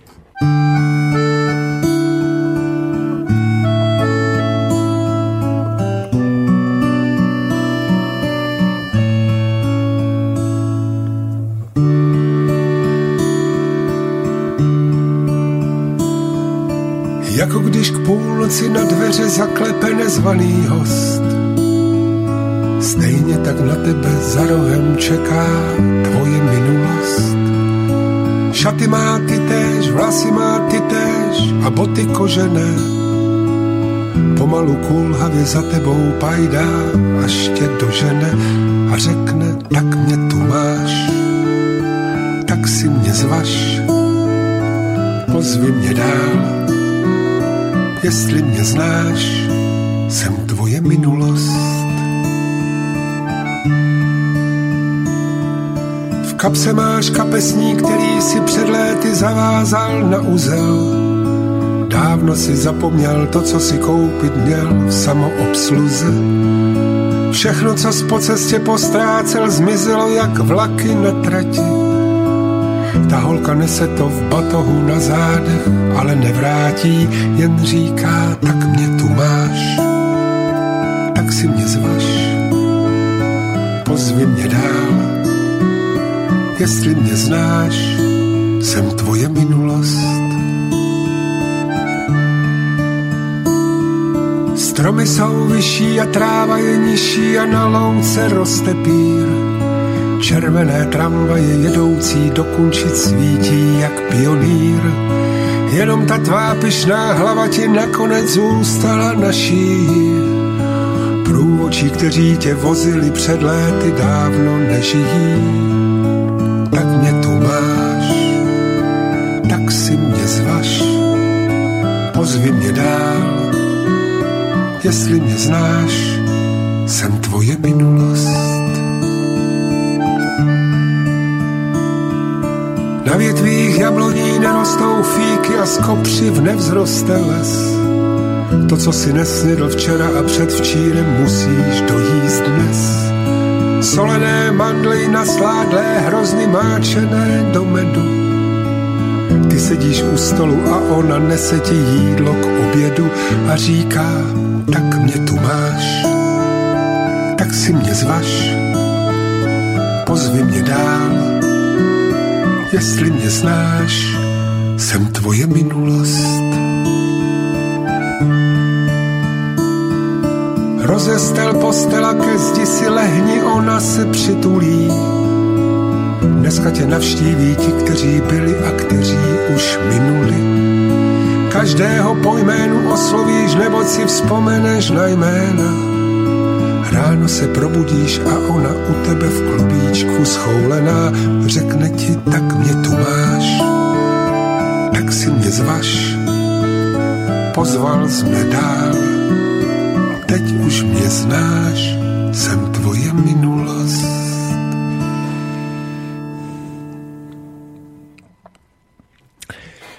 Takže, milí priatelia, my pokračujeme ďalej v našej relácii Cesta v zostupu s pánom doktorom Rusnákom.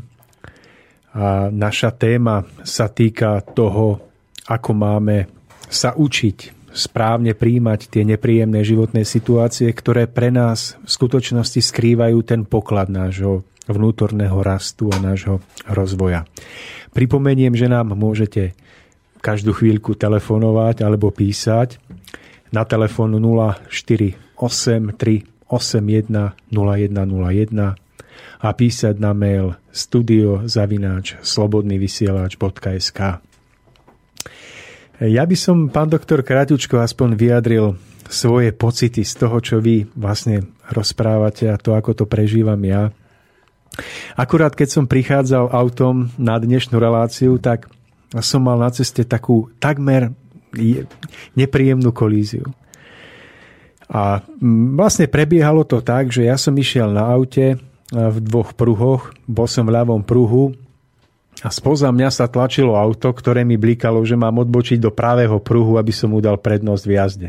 Lenže ten vodič za mnou si nevšimol, že nemôžem odbočiť doprava, pretože bola tam značka zbiehajúceho pruhu. Čiže ak by som odbočil, tak by som mohol výjsť z cesty. No a ja som týmto neplánovane ohrozil toho vodiča za mnou a potom, keď ma obiehal, tak mi ťukal na čelo a otváral okno a hneval sa na mňa. A bola to pre mňa veľká skúška, toho, ako obstáť, ako to nevrátiť ako naspäť. To prijať. A ako to prijať. A som si uvedomil v tú chvíľku, e, že aké je to niekedy náročné. E, nepodľahnuť tej emócii, ktorá v tom okamihu prekvapí tú pohodu človeka a zachovať si tú vnútornú pevnú, pevnú pôdu. Tak, tak som s tým prichádzal do relácie, že vlastne aj ja sa budem musieť veľa učiť.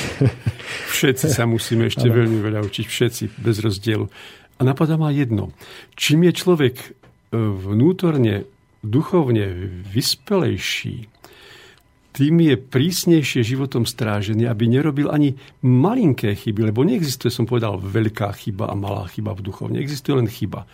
Ja to poviem asi takto, že mm, kamarát mi hovorí, že fajčil a fajčil denne 60. Už fajčím len 30. Dobre, ale fajčíš. Už fajčím len 10. Fajčíš. Už len tri fajčiš. Už len jednu fajčiš. No ty si strašný. že vedie, koľko som sa polepšil. Nie, ešte ťa to stále ťaha fajčiť. Tá, tá náchylnosť, náklonnosť, ktorá ťa ťahá k tomu, tu ešte stále je. A dokonca aj keby si nefajčil a bude ťa to až tak trhať, keď vidíš fajčiar na ulici, tak si stále ešte skrytý fajčiar. Alebo poviem ti to ešte inak mu vrajím. Keby ti tvoja žena povedala, vieš čo, ja som ti chlap môj verná, verná, len raz za 10 rokov som ti neverná. No tak čo by si jej povedal? No. no buď všetko, alebo nič. Takže to nejde o to, že totiž my musíme sa úplne očistiť od tej náchylnosti, to, čo ste povedali, tam ste si uvedomili, že prijať toho, čo ukazoval, že aký ste, preto, no ale kto z nás šoférov neurobil nikdy žiadnu chybu? možno aj my sme reagovali podráždene, napadá ma tak, že ja som dneska ráno zatrúbil na jednu dievčinu, ale ja nezvyknem ani na klaxon, ani náhodou, ale prudko zľava odbočila, či z, pravého okruhu odbočila odbočovať vľavo, nedala žiaden signál. No, mala pomoc ona i ja, že neskončilo to tragicky. Ale to znamená, že na ceste musíme byť stále opatrní a bdelí. Nedávno, keď hovoríte o to, som zažil, som vyšetroval jedného učiteľa z autoškoly, ktorého zrazili na kruhovom objazde. Nebol on vinný. A mi vraví takto. Viete, ja učím všetkých mojich žiakov, nech idú kdekoľvek, som na vedľajšej ceste, aj keď si na hlavnej. Dávaj pozor, dávaj pozor, dávaj pozor. A tam som ušiel myšlienkami na to, že bol som niečo vybovať na úrade, kde ma rozčúlili, nevenoval som sa ceste a už to bolo. Totiž jedna vlastnosť, ktorá sa dá ktorá je mimoriadne dôležitá. Byť neustále bdelý. E, dávať pozor, a nie, že idem dávať pozor, idem dávať pozor. Tá bdelosť vychádza z citu. Tá pravá bdelosť je citová bdelosť. A pokiaľ nie sme neustále bdeli, tak sa nám môže všeličo stať. A znovu vraciam sa späť na začiatok tej úvahy, čím je človek vyspelejší v tom vývoji smerom nahor, tým za menšie priestupky dostáva tvrdšie následky. Neviem, či som tu ja minule spomínal, pán Koroni, že e, áno, vyrastal som medzi vysokými a nízkymi Tatrami, robil som v horskej službe a bol som s deťmi lyžovať pod Kriváňom, kde som videl zahraničných turistov a videl som, že nevedia lyžovať. Mňa napadla myšlienka, ja vám ukážem, ako sa lyžuje, No bola to myšlienka pýchy. Ja som v tom okamihu zavadil špičkou lyže, vyletel som do vzduchu. Vo vzduchu som si uvedomil. Aha, pícha, predchádza pád. To sa nestalo, následok neprišiel za minútu, za týždeň, za rok, za desať. V tú istú sekundu, ako som si pomyslel, s pýchou, že ja vám ukážem, ako sa lyžuje. Akurát som pred nimi padol a ukázal som im v úvodzovkách, ako sa lyžuje. padol som na ľavé rameno, to rameno ma pobolievalo, v češtine je to pekný výraz, delal ramena. Naparoval sa, píšil sa. To rameno mi jeden a pol roka pripomínalo, nezabudni, ty, ktorý to vieš, to ľudí chceš učiť a v teba ešte napadne myšlienka pýchy. Takže viete, to, čo ste videli, znamená dneska na ceste, že ešte aj ja sa musím, aj vy, aj ja, každý z nás, učiť byť bdelý a v pokore všetko, dokonca s vďakou príjmať. No to sa zdá pre niektorých ľudí úplne čudné. No čo ma môžem, ako môžem s vďakou príjmať to, že ma niekto buchne palicou. A takže som o tom nevedel. Chápete? Nie, že sa na mňa chystá, nenazdaj, kým ma niekto udrie.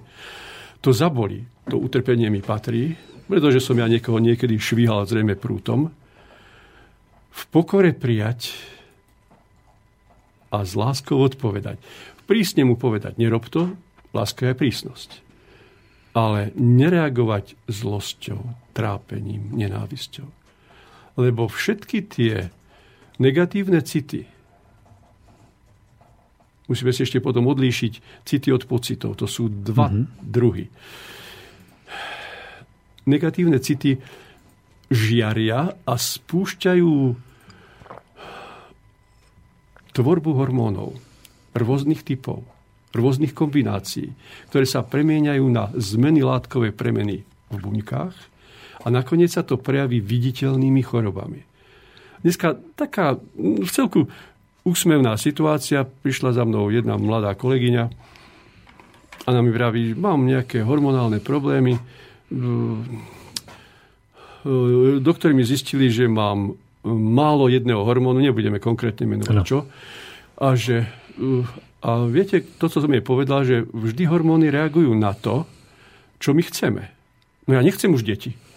No tak to je to, čo sa tam deje v tých zmenách hormonálnych, je prejav toho, že ja chcem byť už inou ženou, i keď základnou úlohou ženy nie je materstvo, ale byť pravou ženou.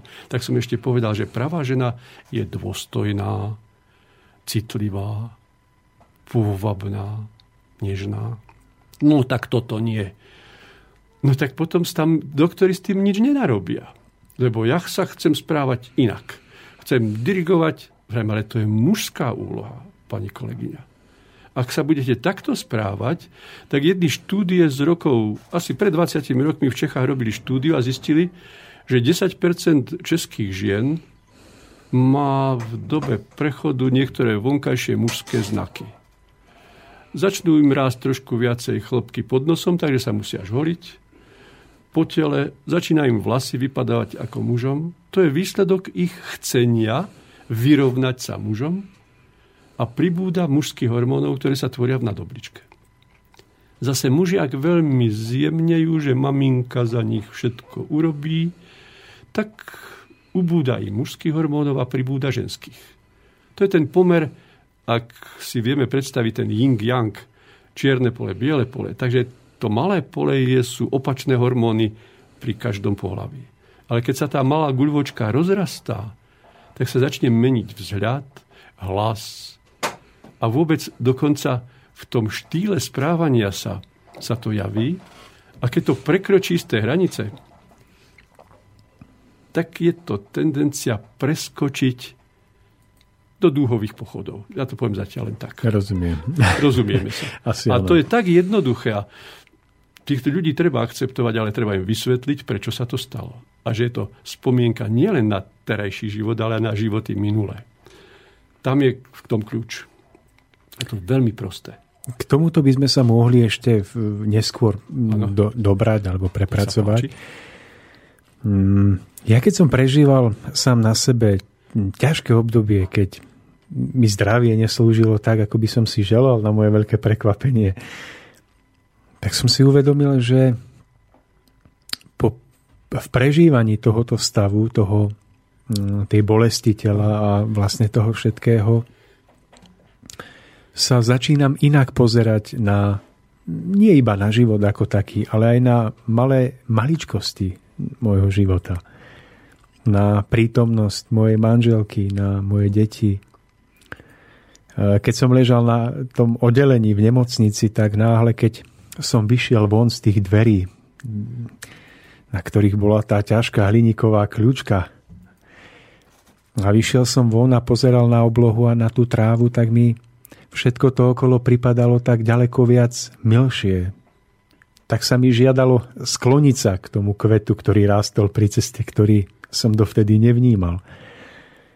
A tak som po nejakom tom krátkom čase toho môjho pobytu v nemocnici si uvedomil, že nebyť práve týchto niekoľkých dní v ne- pobytu v nemocnici, tak že ten život, ktorý som dovtedy žil, by bol o to chudobnejší.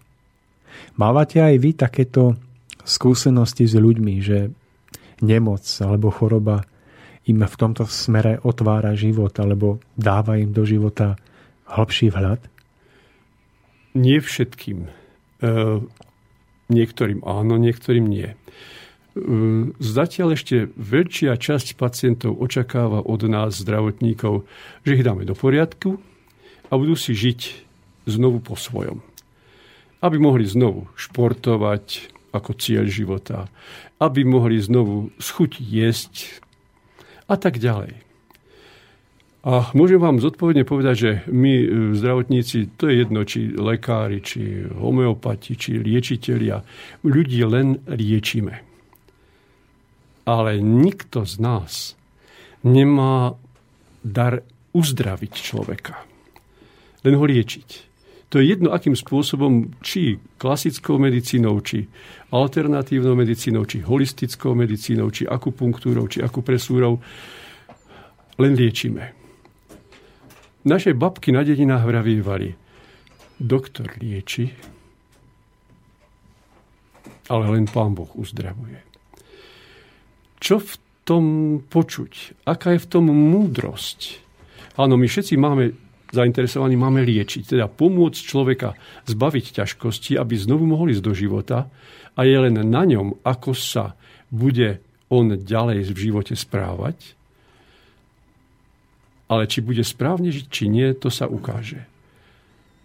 Lebo ak si spomenieme na výrok liečiteľa nad všetkých liečiteľov spred 2000 rokov, keď prichádzali k nemu ľudia chorí, on povedal tak, liečil ich liečivou Božou silou, nie ľudskou. A v tom boli zázraky, že v krátkej chvíli tí ľudia boli v poriadku.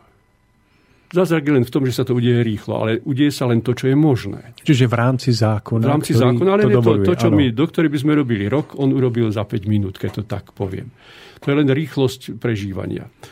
A, ale keď končil, povedal jasne takýto záver. Tak choď si v poriadku a už nehreš. To znamená, neprestupuj doporučenia môjho otca a uvedom si, že sú tu zákony, ktoré sú neoblomné. Hrešiť znamená nedodržiavať pravidlá vzťahov medzi ľuďmi, k spoločnosti, k prírode, zvieratám. V tej chvíli, keď ho liečil, ten človek bol naklonený to robiť, ale nedal mu záručný list.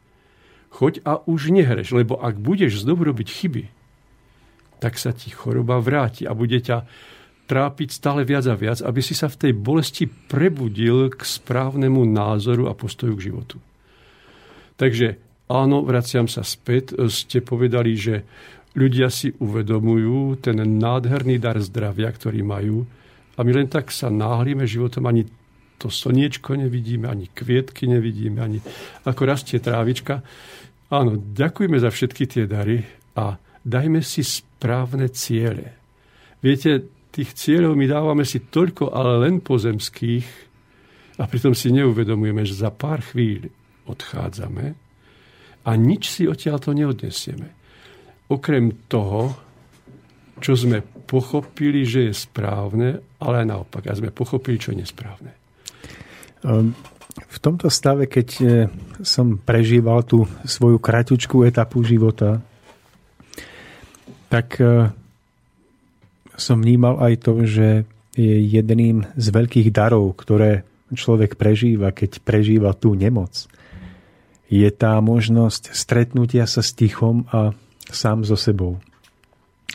Že nech je to z počiatku akokoľvek náročné a ťažké zmieriť sa s tým stavom nemoci, tak v hĺbke toho ticha a toho času, ktorý je človeku daný, sa skrýva ten poklad spoznania hĺbšieho významu života. A to nehovorím o sebe, pretože by som chcel uprednostňovať seba, ale iba o svojom prežití ako jedinom vlastníctve, ktoré vnímam, že, že mi patrí. Tak až po, hádam, dvoch alebo troch dňoch takéhoto ticha sa mi začali vynárať tie hlbšie pohľady do budúcnosti. To skutočné vnímanie toho, čo bolo ukryté pod nánosom zhonu každodennosti. Tak neviem, či by ste mohli sa vyjadriť k tomu, čo všetko ticho, ktoré, ktorého sa nám dostáva, keď prežívame chorobu alebo utrpenie, čo všetko skrýva. Áno, viete, že v tomto smere si treba uvedomiť ešte niekoľko ďalších súvislostí. Ideme k tomu slovu, o tom sme už raz hovorili, tuším, s tým, že mali sme nemoc, máme nemoc a máme chorobu. V Slovenčine jazykovedci povedali, že choroba je správny názov. A to bol čechizmus, nemoc sme dali bokom, ale neboli sme dôslední. Ponechali sme si nemocnicu, nemáme chorobnicu. Hmm. Rusi majú baliezni balníca. Češi majú nemoc, nemocnice. My máme nemocnicu a chorobu. Takže tá nemoc vyjadruje správnejšie podstatu celého deja. Nemoc. Nemá moc, nemá silu žiť ďalej tak, ako žil. Teda v chybách, ktoré povedzme nechtiac robil, ale robil. Lebo aj v dobrom úmysle v úvodzovkách urobená chyba je chyba, ktorá sa musí na nás prejaviť, to sa nepardonuje. Takže áno, v tom tichu má možnosť si to uvedomiť, ale musí mať k tomu poznanie.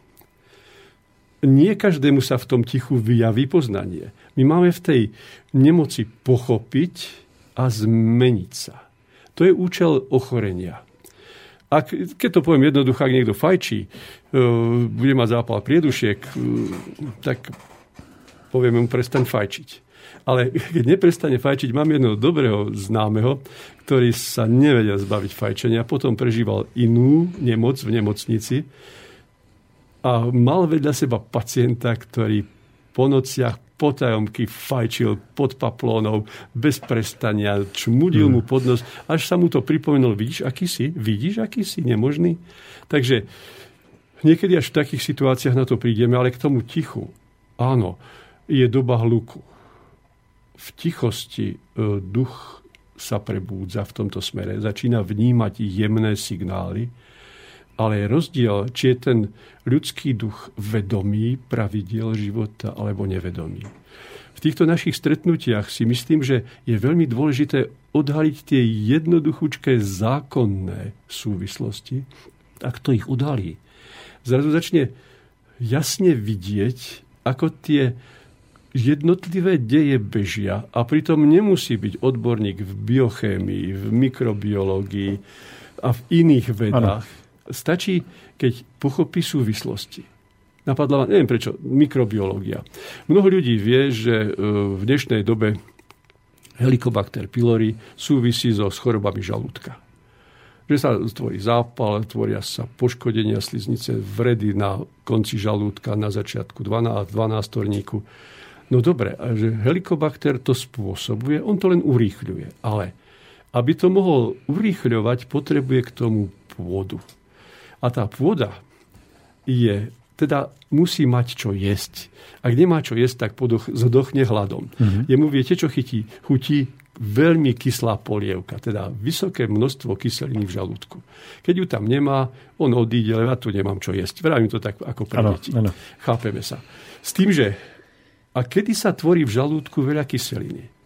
Napríklad vtedy, keď sme agresívni a zlostní. Agresivita a zlosť, teda presadzovanie svojej vôle nad vôľu iných, to je jedno, či navonok to javíme alebo v sebe skrývame.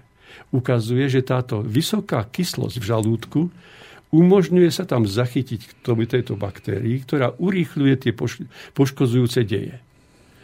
A keď to povieme epidemiologicky z hľadiska duchovno-duševného, 60% Slovákov má helikobaktéra v žalúdku. 60% Slovákov sa zlostí a chcelo by, aby bolo všetko inak, ako je. Nevie sa zmieriť s tým, čo prežíva. Totiž ten dej, čo mi život prináša, nie len môj osobný, ale aj spoločenský je to dané v tej komunite Slovákov a tak ďalej. Teda na Slovensku 60% ľudí sa zlostí. To možno, lebo keby sa nezlostilo, helikobakter sa nemôže tam zachytiť. Niekedy budeme pozerať na to inakšie budeme hodnotiť medicínu asi tak. Máš helikobaktera, budeme, budeš sa musieť učiť, prečo sa nemáš zlostiť a musíš to zameniť. Musí sa zmeniť. Máš prísne a láskavo hodnotiť situáciu. My musíme dôjsť až do týchto jednoduchých vzťahov, lebo my dávame antibiotika, dávame lieky, trojkombináciu liekov, helikobakter sa stratí, už ho niet, ale vieme, že zhruba po roku, maximálne po dvoch sa vracia späť ak sa ten majiteľ žalúdka neodnaučí zlostiť sa. Ukazuje to úplne jasne. Toto ešte medicína nevie. Pre koho je to výhodné? No pre tých, čo vyrábajú lieky. Pretože taký človek musí stále brať lieky.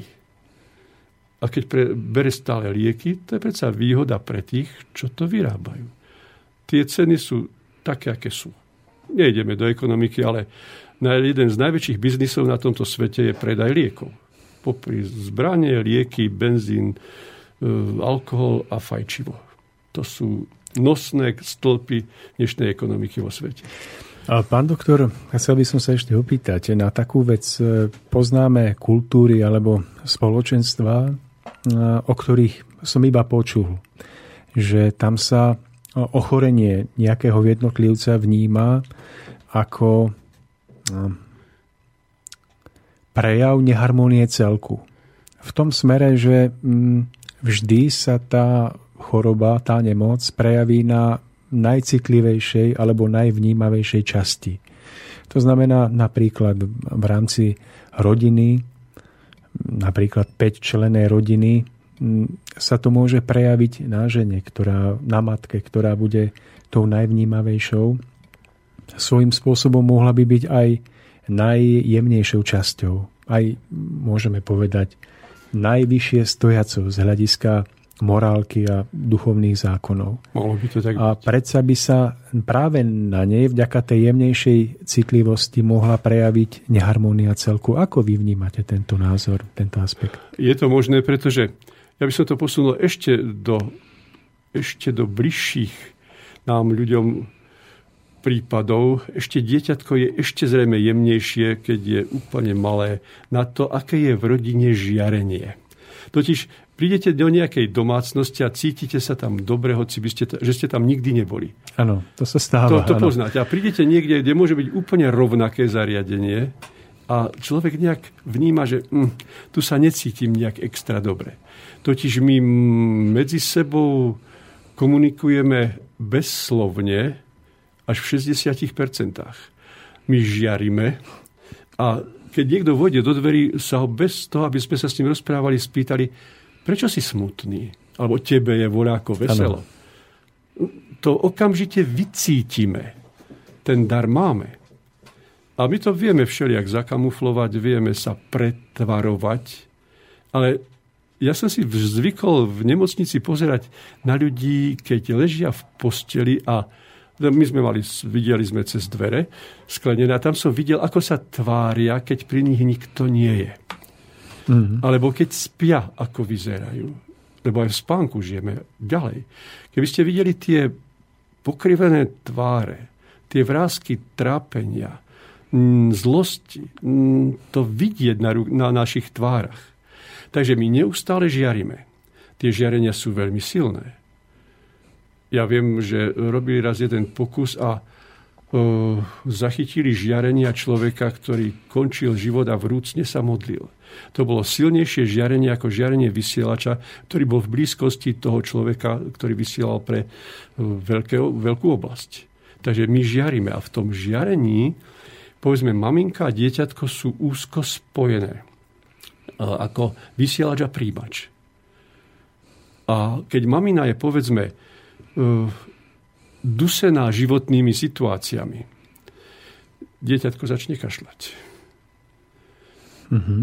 Že, viete, poviem extrém, eh, nad ktorým zrejme naša medicína z tohto pohľadu nikdy neuvažovala.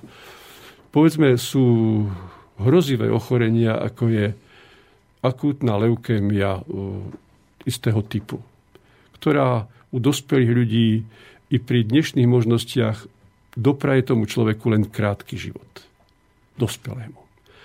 A presne ten istý typ leukémie u detí v minulosti e, mal možnosť prežitia 50-60%, nie za, k tomu dáme aj súčasnú liečbu, tak to býva 70 až 80%. E, biele krvinky to sú bojovníci. Som vám povedal, v zlosti nám stúpajú biele ano. krvinky. A tí bojovníci majú byť vždy len na obranu. Nikdy nemajú byť na útok. Ale keď sa niekto neustále správa agresívne s istým stupňom zloby, zlosti až nenávisti voči komukoľvek, búri tieto vojská a keď sa zbiarane nazbierajú, začnú útočiť na toho, kto ich vytvoril. Vraciam sa k tej prvej, lebo tam by sme mohli zájsť do veľmi dlhej uh, debaty. Ano. Takže mamina, ak je takto naladená, ak je v rodine takáto nálada, príjma to príjmačík dieťatka. A on ukazuje, ako na televíznej obrazovke, čo, by, čo sa deje, ak vieme čítať a čo sa deje v duši tej maminy najčastejšie. Samozrejme, zrazu sa zistí, že dieťatko má teploty, že má zápal hrdielka, že urobia mu krvný obraz a zrazu zistia vážnu chorobu. Tá mamina vo väčšine prípadov sa preladí na opatrujúcu lásku s obavami o život svojho dieťatka.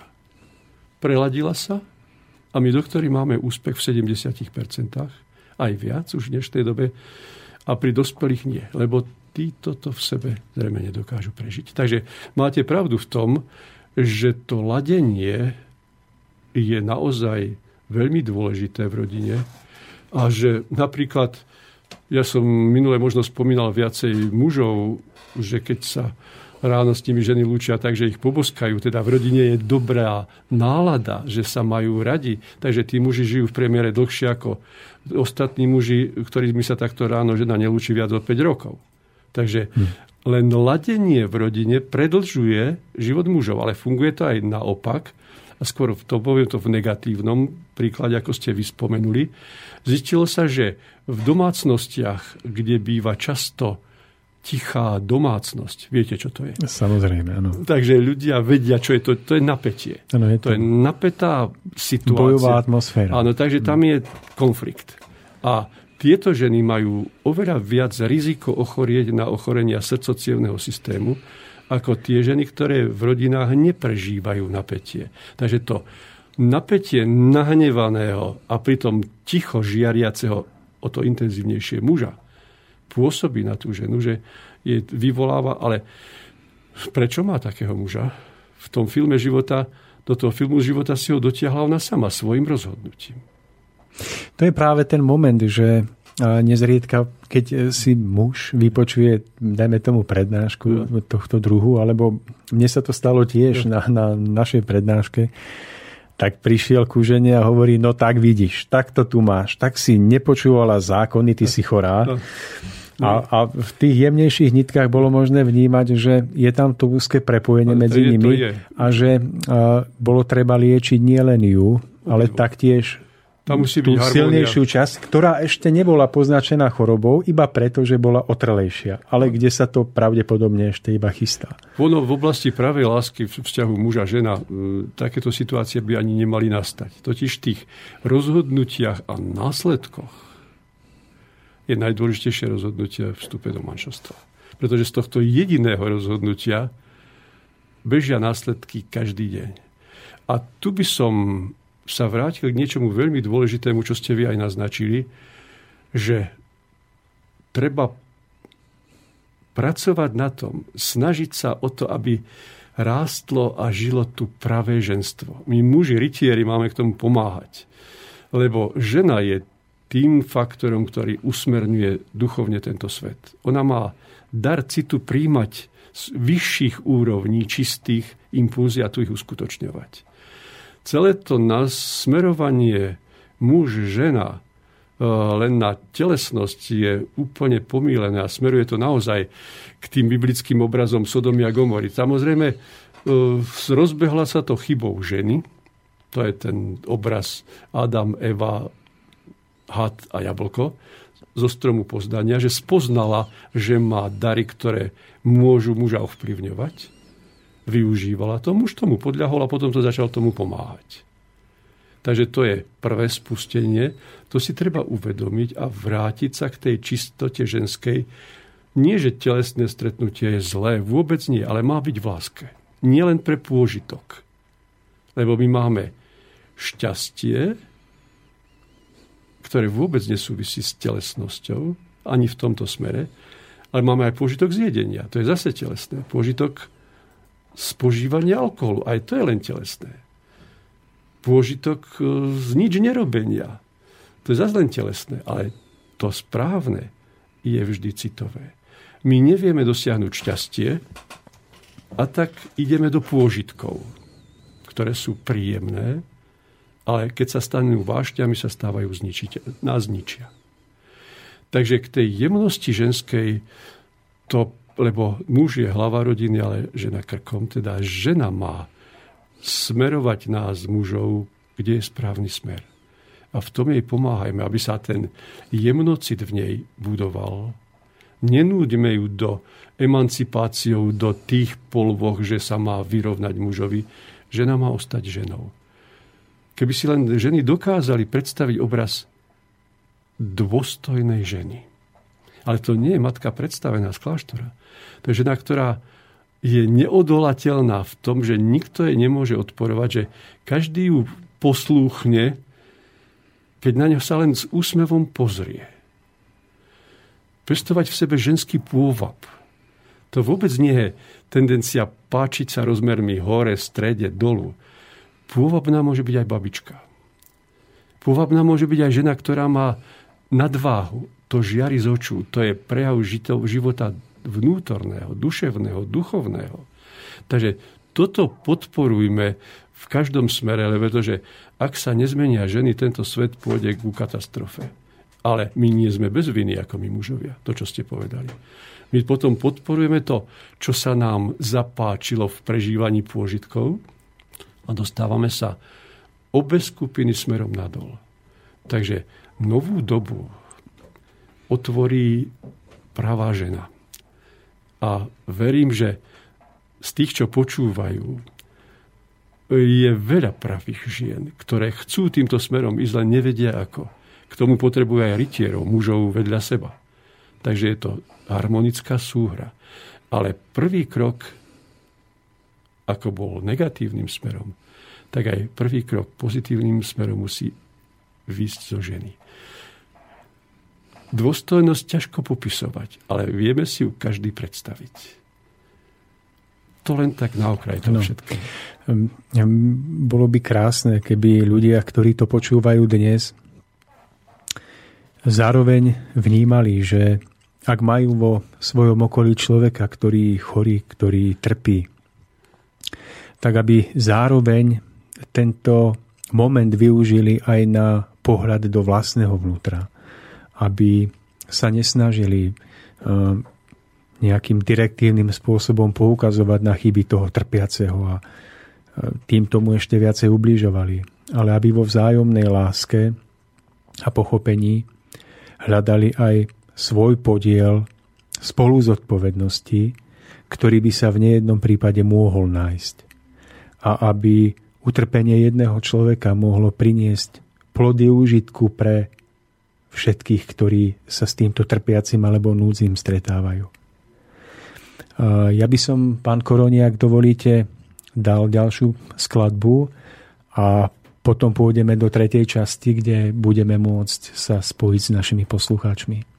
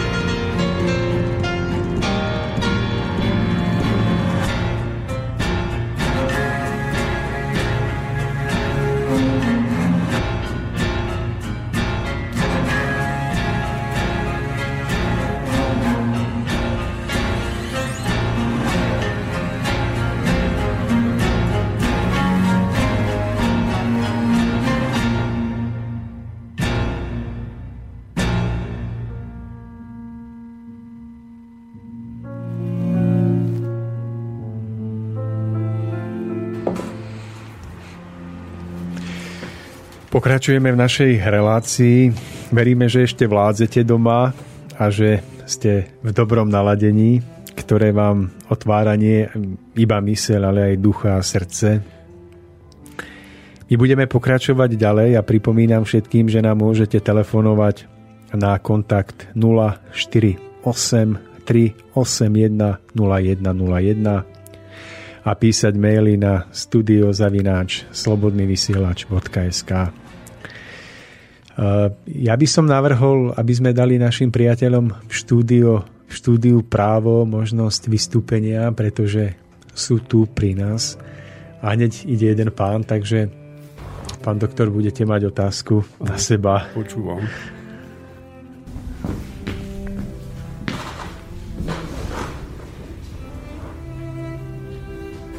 Dobrý večer, prajem. Menujem sa Milan, to priezvisko nie je podstatné. Páni redaktori ma v Slobodnom vysielači už poznajú, lebo tam sem chodím takmer od začiatku. A narýchlo veľmi neviem, ako začať. Narýchlo neviem veľmi, ako začať ale chcem na úvod povedať to, že aj moje cérky, aj moji priatelia alebo priateľky mi často hovoria, že, že často používam výraz úžasný. Chcem to použiť na úvod z toho dôvodu, že keď som poznal existenciu slobodného vysielača, tak musím povedať zas, že je to niečo úžasné. Stretol som sa tu s úžasnými ľuďmi, ktoré vysiel, ktorí vysielali, s úžasnými redaktormi a preto od začiatku chodím sem, lebo to, tie úžasné stretnutia pokračujú. E, príkladom je aj dnesný večer, keď je tu úžasný pán doktor, ktorý vám do vysielania hovorí prakticky tie isté myšlienky, ktoré pociťujem ja. Mal som úžasnú manželku, s ktorou som 52 rokov prežil krásny život, teraz je už v nebíčku, určite ma počúva. A tú lásku, ktorú odozdávala ona mne, mojim deťom a vnúčatám, tak teraz prichádzam na to, že je môj, po, mojou povinnosťou tú lásku odovzdávať ďalej a snažím sa to v tom pokračovať.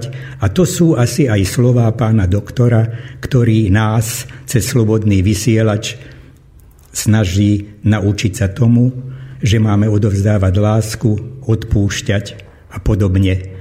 A tak sa to snažím prakticky robiť.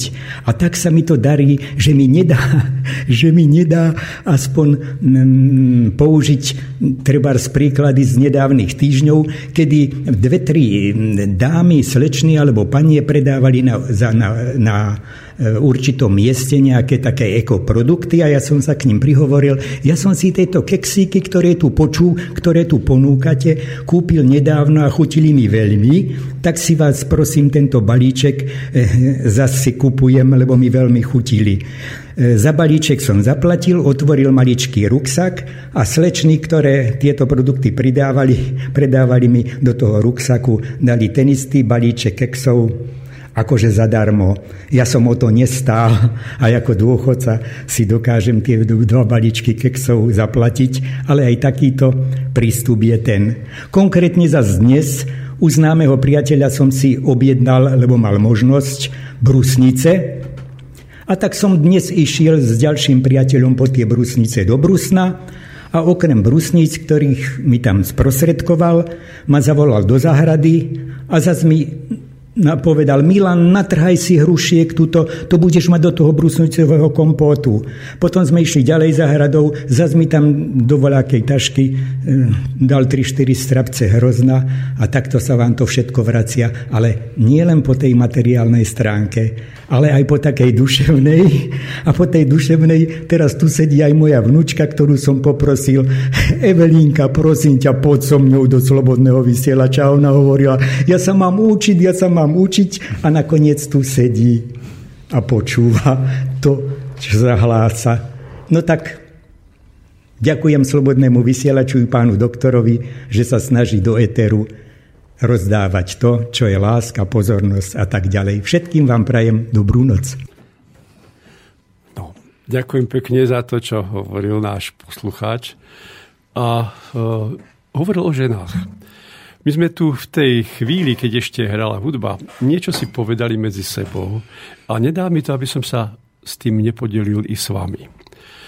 Ho spomínal som ženy. Budúcnosť e, ľudstva, nielen na Slovensku, na celom svete je v ženách. A my muži uvedomme si jedno, že pôsobenie žien je v podstate neviditeľné. Vytvárajú atmosféru domácnosti vytvárajú atmosféru na pracoviskách, tie pravé ženy. A usmiali sme sa nad jedným, keď sme si hovorili o tom, že ženská práca je neviditeľná. Ona sa zviditeľní len vtedy, keď sa nerobí. Skúste ísť do domácnosti a žena operie, požehlí, odloží, nevidieť nič. Ale keby neoprala, nepožehlila a neodložila, bolo by to vedieť, keď sa to neurobí.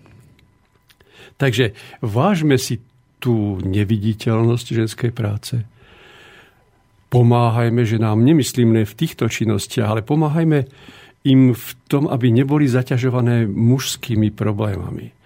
Aby nemali toho na starosti veľmi veľa. Ja vidím denodenne, ako mnoho už i mladých žien má problémy s krpticou v oblasti bedrovej to znamená, že sú preťažované. Oni to chcú stihnúť, spraviť. Nevedia povedať nie. Vezmime tú mužskú časť práce na seba. Lebo ten poklad my máme chrániť ako rytieri. Poklad pravej ženy. A ten nech je ideálom pre budúcnosť. Ideálom, ako tu spomínal svoju milovanú manželku, teraz pred chvíľočkou váš prihovárajúci sa poslucháč, v tej láske máme skutočne žiť. A najlepšie sa to učí práve v rodine. Láska to nie je len vzťah muža a ženy, rodičov a detí. Keď to dokážeme v sebe správne žiť pre druhého, sa to rozšíri na všetky oblasti nášho pôsobenia. Lebo láska znamená len jednoduchúčký vzťah. Dávať druhým to, čo im prospieva. Láska je prísna. A keď toto dokážeme sa naučiť žiť a najlepšie to v tom najbližšom okruhu, kto skutočne má niekoho rád, dokáže lásku rozdávať všetkým okolo seba. Uvedome si, že v láske nie je nič sebeckého. Že to mám ťa rád, si moja najdrahšia, nie je správne. Mám ťa rád, som šťastný, že môžem byť tvoj. To platí aj naopak. Nie, že tu prítomná na radnici alebo v kostole. Chcete si vziať za manžela? Nie, chcete sa stať manželkou. Otočme to. V láske vždy len dávame. A to, čo do života dáme komukoľvek, sa nám mnohonásobne vráti. Chceme byť šťastní? Na to je veľmi jednoduchý recept. Sústreďme sa na to, aby sme naozaj dobrosrdečne, nerozumovo, idem robiť niekoho šťastným, aby som aj ja bol šťastný. To musí vytrisknúť zo srdca, z nášho citu, z toho oltára, ktorý je kde si vo vnútri a stojí na báze lásky. A potom sú tu myšlienky lásky, slova lásky, činy lásky. Ten krásny odkaz, ktorý nemôžem necitovať z diela, ktoré mi je blízka, bez ktorého by som bol veľmi, veľmi chudobný. V tom diele je opakovaný odkaz. Udržuj krp svojich myšlienok čistý založíš mier a budeš šťastný. A aj k chorobám je tam nádherný odkaz, že ten, kto sa snaží o dobro, dobro je to, čo je v súlade s Božou vôľou lásky, a čistotu svojich myšlienok, kto sa snaží o dobro a čistotu svojich myšlienok, ten už našiel cestu k najvyššiemu.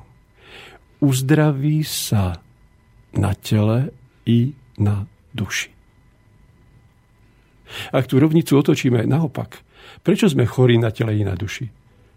Lebo ešte nesprávnym spôsobom sa snažíme o dobro a nemáme čistotu svojich myšlienok. Ale tie myšlienky vyvierajú z citového naladenia. Ak som naladený na lásku, tak mám myšlienky, činy, slova lásky. Ak som naladený na zlosť, tak mám myšlienky, činy, slova zlosti. To vnútro si treba udržiavať v tej pohode, ktorú môžeme v sebe založiť tým, že niekoho skutočne, ale skutočne budeme mať radi. Bez nárokov, v snahe pomáhať mu, aby bol šťastný. A do tejto školy ideme do rodiny. Tam je to tá výuka najjednoduchšia, alebo u niektorých najzložitejšia. Takže začníme to s tou svojou najbližšou a uvidíte, že to sa dostane do všetkých činností. Lebo zase žiť len v tej dvojici a nevšímať si nikoho ostatného, to nie je láska, to je sebectvo. Takže toto sme si povedali v tých kulároch, kým hrala hudba. A máme tu nejaké maily, pán Koroni, môžeme, že či? môžeme si ich priebežne preberať. Príjemný dobrý večer, inak páni. Tých mailov tu máte veľa a ja mám pocit, že už keby sme len nimi doklepli túto reláciu, tak aj tak všetky neprečítam. Tak aspoň teda niektoré, tuto od Štefana prvý. Dobrý večer do štúdia. Čo by ste odporúčili, pán doktor, človeku, ktorý sa už bojí robiť ďalšie rozhodnutia, keďže si myslí, že všetky jeho rozhodnutia mu spôsobili len problémy? Dajú sa takémuto človeku predikovať nejaké zdravotné problémy? Uh, začneme od toho, čo povedal. Bojím sa. Kto sa bojí? Viete, vysvedčením čoho to je, že nenašiel pevnú oporu v živote, nemá pevný bod ktorého sa môže chytiť, teda nemá pevnú vieru. Keď to zjednodušíme. Pozor, ale tu nejde o nejakú náboženskú príslušnosť, ani ich nebude menovať. Pretože pravda je len jedna. Ona nemôže byť z východu či zo západu, alebo z rôznych náboženstiev. Pravda je univerzálna. Takže, aby som sa nepál rozhodovať sa, znamená, že musím si uvedomiť, že ako sa budem rozhodovať, také následky budem prežívať, ale zároveň podľa poznania, čo sme si dneska povedali, ja som sa toho narozhodoval v živote veľmi veľa. Ak sa dnes rozhodujem, že už budem sa rozhodovať len v láske, mne ešte musí dobehnúť ten robáž mojich chybných rozhodnutí z minulosti. A až potom príde doba radosti a šťastia. Ale keď to robím skutočne tak, ako to má byť, tak sa to rýchlo vyčerpá a budem zrazu prežívať dobu pohody. A k tomu rozhodovaniu, nerozhodovať sa vôbec, to nie je dobré. Radšej v dobrom úmysle, i keď môže byť ešte chybné, sa rozhodovať a v následku sa poučiť, ako nerozhodovať sa vôbec.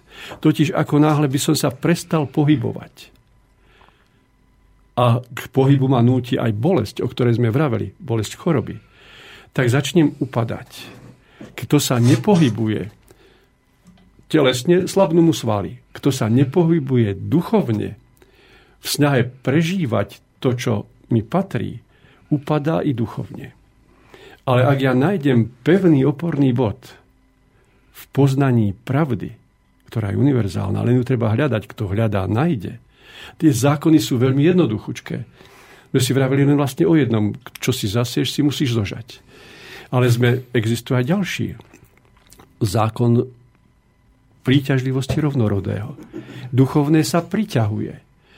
Tí, čo počúvajú dnes, tu nám viditeľní i tí nám neviditeľní, sú priťahovaní duchovne. Lebo by si mohli povedať, tak toto ja počúvať nebudem. A tí, čo vydržali, znamená, že sme naladení na rovnakej vlne a že to vysielanie, ktoré sa tu robí, ich priťahuje. Tak je tu zákon príťažlivosti rovnorodého. A vôbec nerobíme, hovoríme o tom, ako zbohatnúť.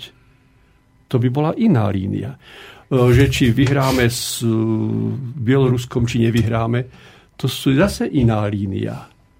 Chápete? Takže je tu zákon, ktorý priťahuje rovnorodé. Ale do tej školy nášho života, o živote hovoríme stále, sme priťahovaní do rodiny podľa tohto zákona mamina, ktorá očakáva dieťatko a v tých prvých štyroch a pol mesiaci je, povedzme, zlostná, môže sa stať, tak príde zlostniak. Keď je ustrašená, tak príde bojko. To je vrana k vrane sa dá, rovný rovného si hľadá. A podľa toho, ako duchovne v snahe rastieme, alebo nerastieme, ideme smerom nahor alebo nadol, takže to je ďalší zákon. A ten štvrtý zákon je stále všetko v pohybe. Takže ešte raz, keď si to prepravieme, zákon ťaže, klesáme, stúpame, zákon príťažlivosti rovnorodého, vedľa seba máme sebe podobných ľudí, a čo si zasieme, to si musíme zožať. Zrazu zistíme, že pravda zákonná je daná krížom. Rameno zvislé je zákon ťaže, rameno rovnomer, rovno, vodorovné je zákon príťažlivosti rovnorodého a zákon, čo si zasieš, si musíš zožať, je kruh. Pre človeka platí tento symbol pravdy kríža v kruhu. V tom sú všetky jednoduchúčké zákony. A všetko, čo sa deje, keď sa vraciam k poslucháčovi, nech sa nebojí rozhodovať. Lebo strach, v pozadí je strach, hovorí o tom, že nemá pevnú oporu. Aby sa z toho dostal, nech si povie v svojom chcení, ja chcem nájsť pevnú oporu. Ak to hľadá, nájde. A to, že počúva, je dôkazom toho, že hľadá. Ja mu držím palce, aby v tom hľadaní vydržal a príde chvíľa, keď sa mu rozjasní. A nech sa rozhoduje ďalej. Lebo v následkoch sa poučí, ak dopadne to nejak nedobre, tak na budúce už viem, že sa mám postaviť k problému úplne naopak vo všeobecnosti povedané. Nech sa páči. Môžeme ďalšie maily? Nech sa páči. Lebo poďme na tie ďalšie, nech to, ľudia, ktorí čakajú, nech sa teda doz, dozvedia odpoveď. Tu píše sa Gabriela, že dobrý večer. Ako vidíte ženy, ktoré sporadicky mávajú migrény?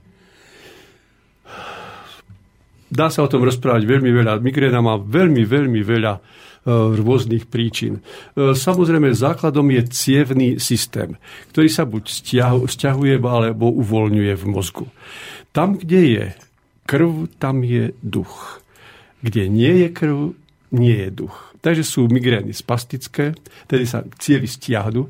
Takže vtedy je v pozadí pri veľmi veľké rozmýšľanie, bez toho, aby sa to prežívalo citovo. Potom príde veľká bolesť hlavy, často zvracanie, často uh, neznášanlivosť uh, svetla, musí sa niekde skryť, v tichosti byť a nemať žiadne starosti okolo seba. Ale viete, keď si uvedomíme, že napríklad častou, častým príznakom migrén je zvracanie.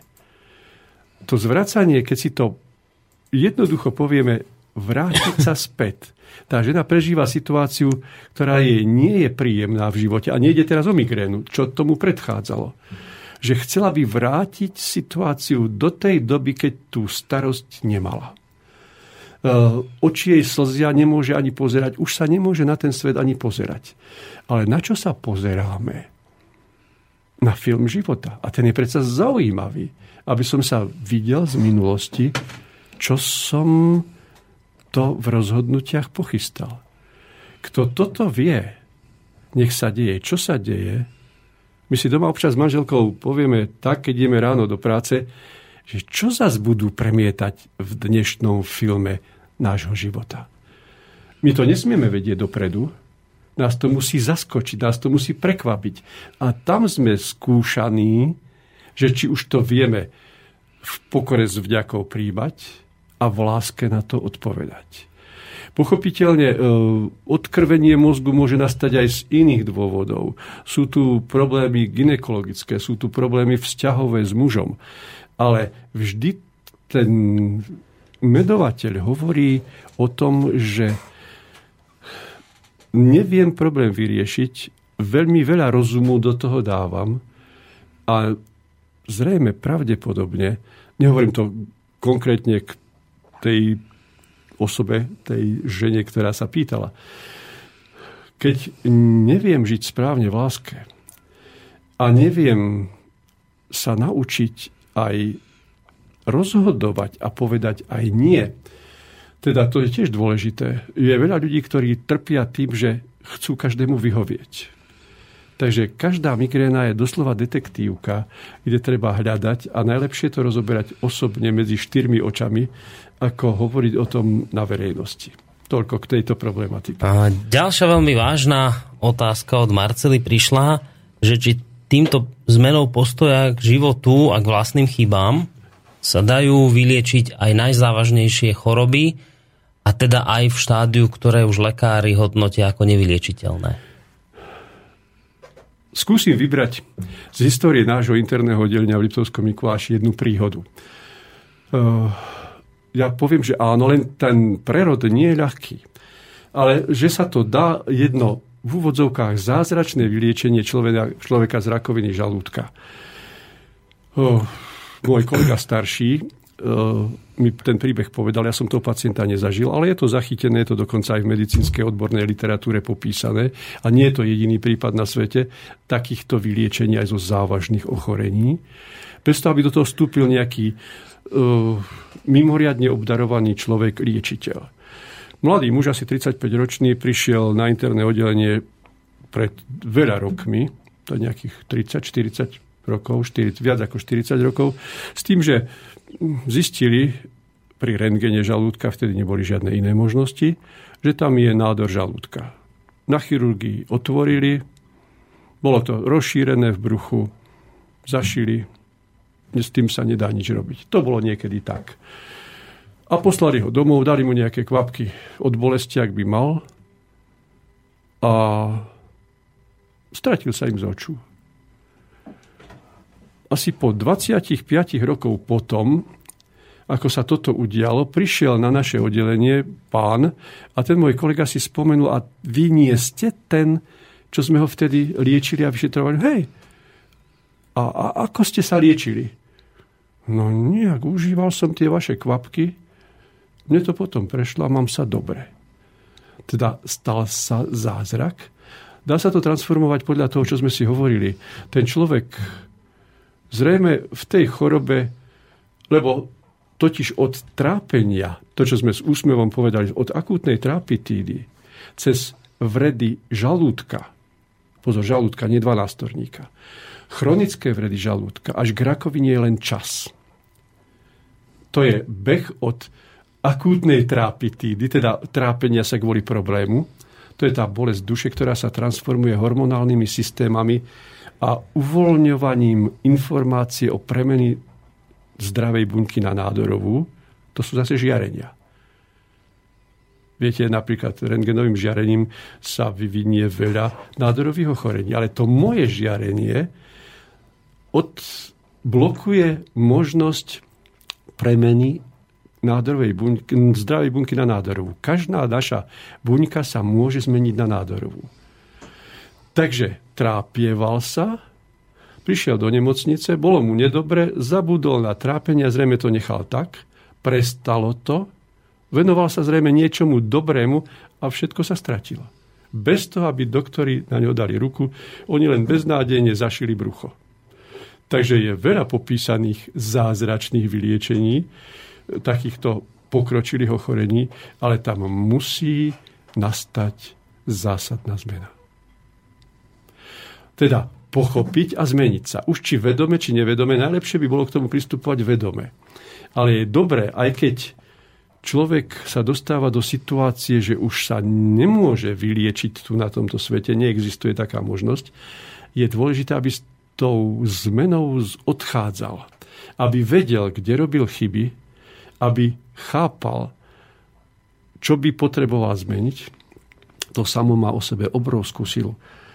Viete, treba si uvedomiť ďalšie, keď hovoríme o tých najzávažnejších ochoreniach, že prichádza doba taká, že vidíme, ak predtým, povedzme, toto ochorenie, rakovina žalúdka, bola ochorením 60-tníkov, 70-tníkov, posúva sa nižšie. Zase z toho, čo sa deje v poslednej dobe na našom oddelení, pred 4 rokmi odišli na tieto ochorenia dve mladé ženy, jedna 20 24, 25 rokov. Ako je to možné? Že sa to posunulo tak nízkych vekových skupín. No, totiž, ak nám nie je cudzie to, že prichádzame, odchádzame a povedzme, niekto odíde z tohto sveta a nedokáže sa zbaviť trápenia, nepochopí zákon zvratného pôsobenia, nedokáže odpúšťať, stále sa umára v tom trápení. Oh, ja nešťastný, prečo toto práve ja, keď som taký dobrý. A nedokáže sa to zmeniť, odchádza späť a vracia sa, ale nedostane ten genetický materiál silnejší, ale slabší. Keď to poviem elektrikársky, predtým mal poistky genetické na 10 ampérov, na budúce, keď sa vráti, bude mať len 5 ampérové.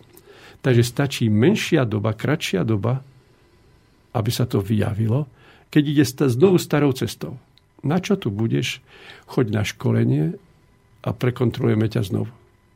Samozrejme, k tomu treba pochopiť to, že sme tu len raz. Pre mnohých ľudí, hlavne mladých, je to samozrejmosť, ale to nie je len zaujímavé. To má obrovský význam v tom živote, bytí dlhodobom, aby sme dosiahli ten cieľ všetko správne podľa zákonov zvládnuť. A tie zákony sú jednoduché. Ešte ďalší e-mail, pán Koroní. A Ďakujem za vašu reláciu. Potvrdzujem to, čo pred chvíľou povedal pán doktor o migréne. Po 30 rokoch migrén som sa konečne rozhodla ísť k neurologičke. Po odborných vyšetreniach mi predpísala lieky na migrénu. Od októbra minulého roka som nemala migrénu. Začala som pracovať sama na sebe, na duchovne, čítam knihy, snažím sa byť lepšou a v júni som prvýkrát počula termín Udržuj krb myšlienok čistý a toto sa mi objavovalo stále v mojej mysli a v srdci. Tak toto napísala Iveta takýto mail. Som, som rád, že takto to naozaj funguje v praxi. Uh, pozdravujem, to vám píše poslucháč z Dolného Kubína. Na začiatku relácie bolo povedané, že si máme dať správne ciele do života. Aké mal pán Rusnák na mysli tie ciele, napríklad u muža a u ženy? Samozrejme myslím vo všeobecnej rovine. Viete, či muž, či žena sme ľudia. My na tomto svete tu, prichádzajúc, máme mať hlavný cieľ viete, aký? Možno to zaznie veľmi pateticky, ale bez toho sa nepohneme.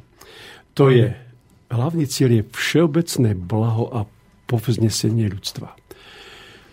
Nie sú ľudia, ktorí sú dôležitejší, menej dôležitý. Každý človek prichádzajúci na tento svet má svoju úlohu.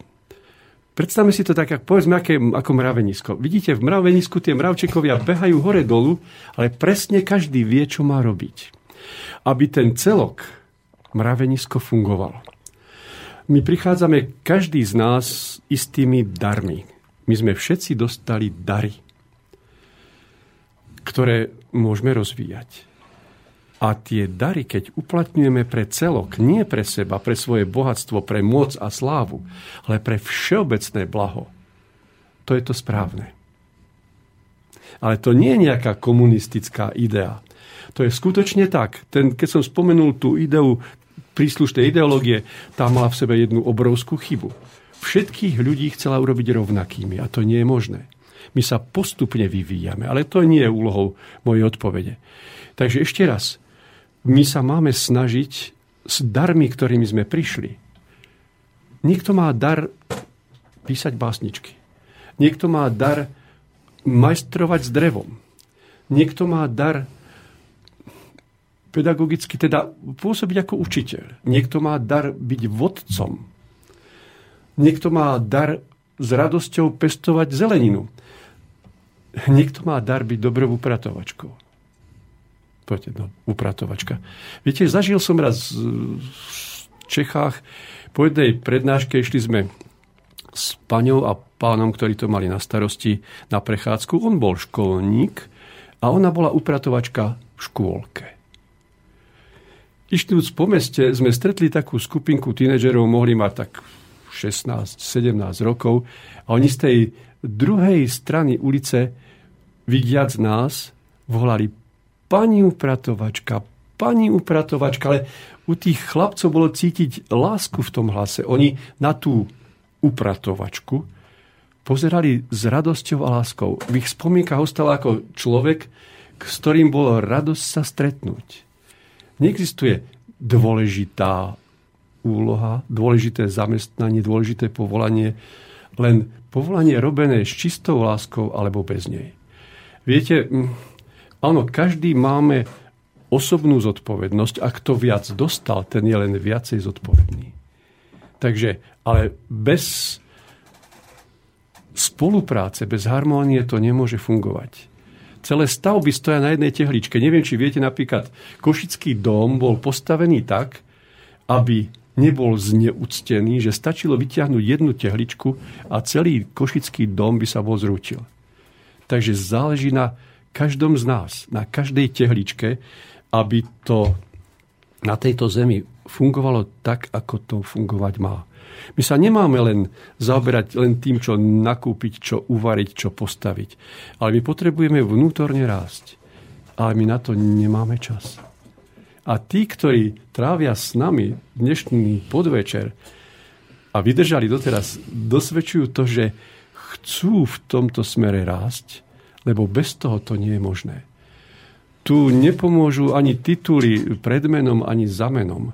V tom duchovnom rastieme len informáciami, ktoré dostaneme zo zdroja pravdy, pravej viery, ktoré sa stanú presvedčením tým, že sa budú prežívať, že sa to vyskúša v živote. Len to sa vkladá do nás. A na toto nie je čas. My máme všetko, na všetko čas, len nie na to najdôležitejšie. Tak máme ešte nejakú otázku, pán Ale máme čas na mail ešte, to je dobre. tak ešte stále áno, máme zatiaľ. Nech tak sa páči. Píše Milan zase to, tak mail tohto druhu. Prežil som časť života, keď som musel rozhodovať o veciach, ktoré mali dopad na množstvo ľudí. Musím povedať, že ma to chvíľu aj bavilo, až pokým som si neuvedomil, že riadím život iných ľudí a tým vytváram uh, medzi nimi a sebou neviditeľné väzby. Toto ma dosť deprimovalo a videl som sám seba ako manipulátora, ktorého čaká neznáma odveta. Vedeli by ste poradiť niečo v takomto zmysle riadiacím pracovníkom, teda ľuďom, ktorí zodpovedajú za druhých, za veľkú skupinu ľudí? Riadia ich život svojimi rozhodnutiami. Áno, každý z nás máme istú skupinu ľudí na starosti. Je to aj žena v domácnosti. Má to aj majster v závode, má to aj riaditeľ závodu. Majú to vysokí štátni funkcionári. Život mi umožnil dotknúť sa istých riadiacich funkcií na úrovni okresu a tak ďalej. To nie je dôležité. E, môžem vlastne, len z vlastnej, z vlastnej skúsenosti povedať. Dostal som sa do rôznych situácií, kde som naozaj si bol vedomý toho, že zodpovedám za veľmi veľké množstvo ľudí. Ale začnem od toho malého. Ako vedúci pracovník oddelenia, ráno, keď som oh, prišiel do práce, som mal na stretnutie s 15 doktormi, s 5 sestričkami, to bolo zhruba 20 ľudí. Uvedomoval som si, že podľa môjho naladenia ako dirigenta orchestra oni melódiu roznesú po celom oddelení. To znamenalo plus pacienti, plus ich príbuzní, plus príbuzní týchto zainteresovaných pracovníkov. Uvedomil som si, že v tejto pozícii som mal na starosti zhruba tisíc ľudí denne, či ich naladím pozitívne alebo negatívne. Išlo len o ladenie. V rozhodovaní sa dá riadiť, teraz odpovedám tomu, kto sa pýtal, pravdou a spravodlivosťou. Pokiaľ som v akejkoľvek funkcii, v akejkoľvek, to je jedno, či riaditeľ závodu, či je to minister, či je to predseda vlády alebo prezident. Ak sa držím len pravdy bez ohľadu na to, aké taktické tlaky by bolo treba vyvíjať, aby sme niečistým spôsobom dosiahli svoj cieľ, tak to vždy skolabuje. Ja viem, že to znie znovu idealisticky, ale zažil som v živote situácie, nie času ich tu rozoberať, kedy neuveriteľné sa veci sa podarili len s tým, že sa človek držal pravdy. A v dnešnej dobe je to tak zariadené, nemyslím celo svetovo z OSN, z iných zdrojov pôsobia na nás isté žiarenia, ktoré podporujú skutočnú pravdu. Samozrejme len to, čo je v rámci istých možností možné. Dá sa ísť k tomu aj tak, že mám isté možnosti. Uvedomujem si spoločenskú situáciu a viem, že tie hranice sú odtiaľ potiaľ.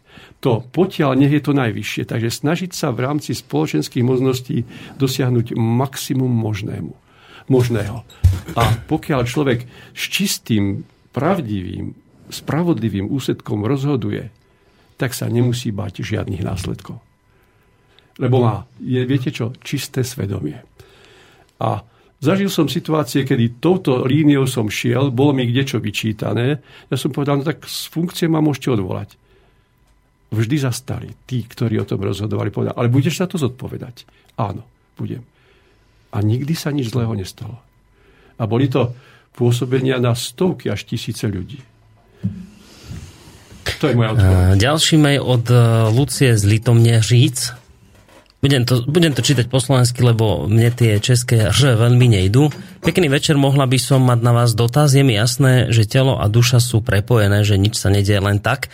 Mám 37 rokov a poprvýkrát v živote som dostala za sebou panický atak úzkosti, nevedela som, čo sa deje a myslela som, že zomriem. Zažívala som obrovský strach a veľmi nepríjemné fyziologické prejavy. Privolali mi sanitku a na testoch sa nič neukázalo, absolútne zdravá. Po hľadaní na internete som našla, že sa jednalo o ten panický atak úzkosti, bušenie srdca, spätné, e, zlé dýchanie, dloby, brnenie v tvári a, ruk, a trajasi sa ruky, nevoľnosť a desivá úzkosť a strach. Prosím vás, čo sa za takýmto atakom, ktorý prišiel z ničoho nič, nebola som v ten deň nejako rozrušená, čo sa za takýmto atakom skrýva? Čo mi tým moje telo alebo duša naznačujú? Môžete poradiť, ako takýto atak zvládnuť bez toho, aby som mohla volať sanitku? Našťastie mi pomohli, pomohli homeopatika, ale rado by, rada by som vedela, ako to zvládnuť aj bez nich. Ako v dnešnej dobe rečníci často povedia, dobrá to otázka. Takže naozaj je to otázka, ktorá by bolo možné rozoberať a venovať sa tejto problematike aj hodinu, aj dve. Ja by som to vedel aj veľmi jednoducho povedať. Išlo o stav nepríčetnosti v strachu, to je tá panická ataka. To sa dá zovšeobecniť pre všetky citové stavy. Dobre, napadá ma, vrátim sa k tomu, nezabudnem, čo sa pani z Čiech pýta.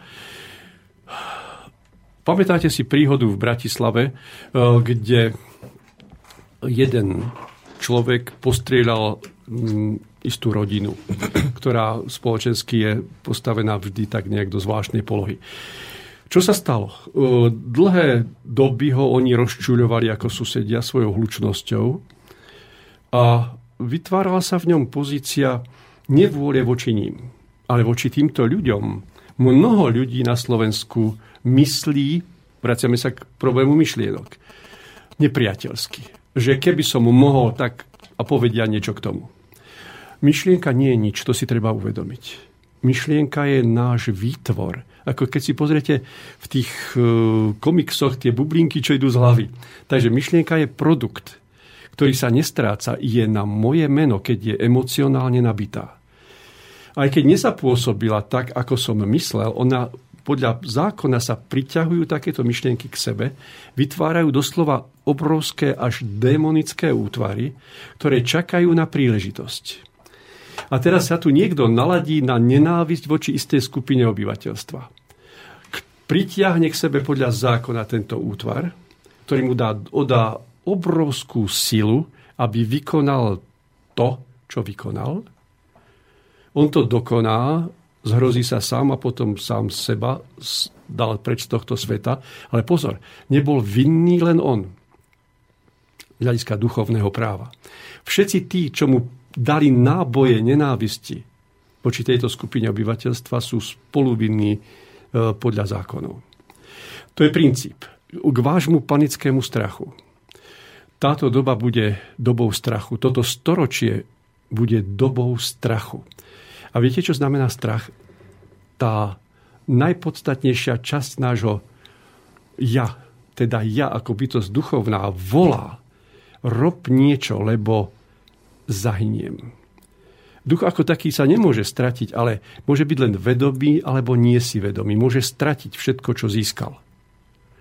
Takže vedie to k niečomu veľmi dôležitému. Aby sme sa duchovne pohli, lebo strach znamená, že nemám v sebe pevnú oporu, nemám v sebe pevnú vieru. Bez toho nemôžem sa pohnúť. A strach indikuje toto. Ľudia, hľadajte v sebe oporu. Hľadajte v sebe pevnú vieru, lebo inak to s nami všetkými zle skončí.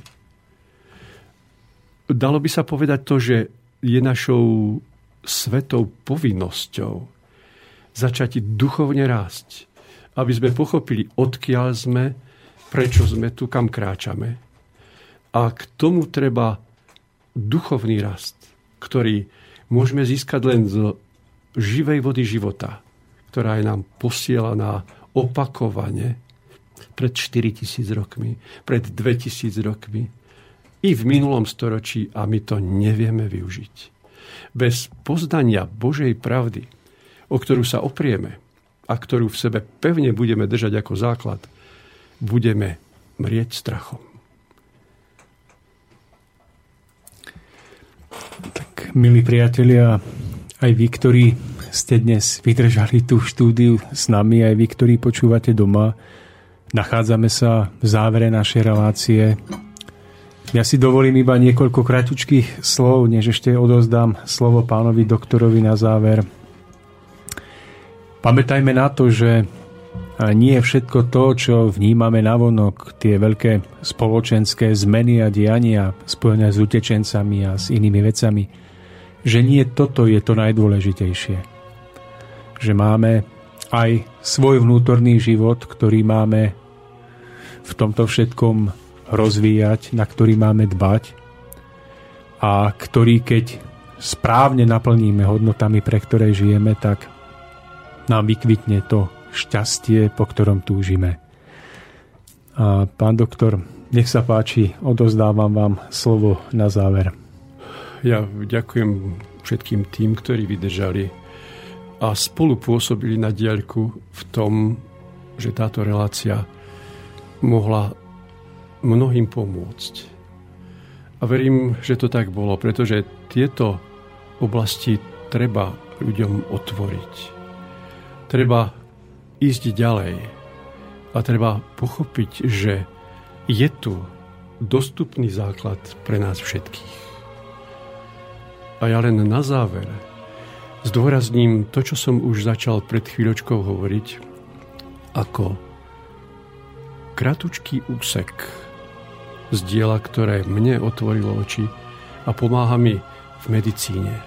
A k dnešnému na záver by som povedal šťastí, ktorá sa volá reč pána.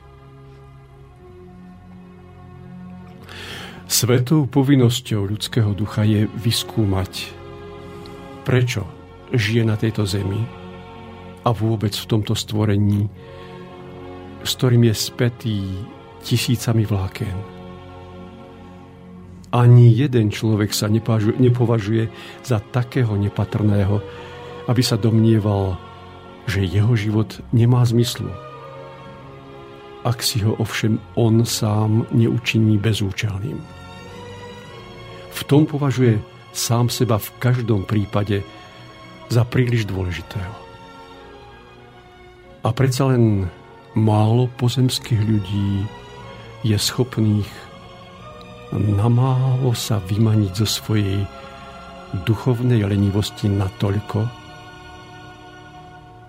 aby sa zaoberali pátraním po svojej úlohe na zemi.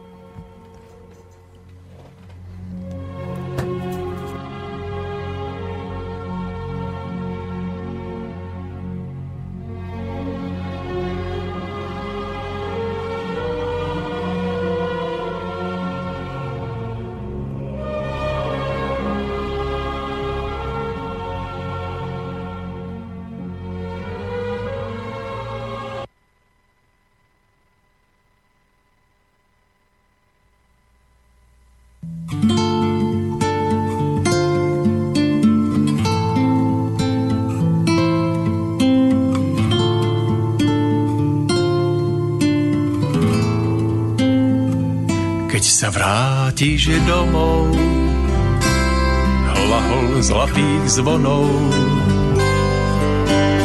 Do diaľky bude stále znieť, prejdeš zlatou bránou,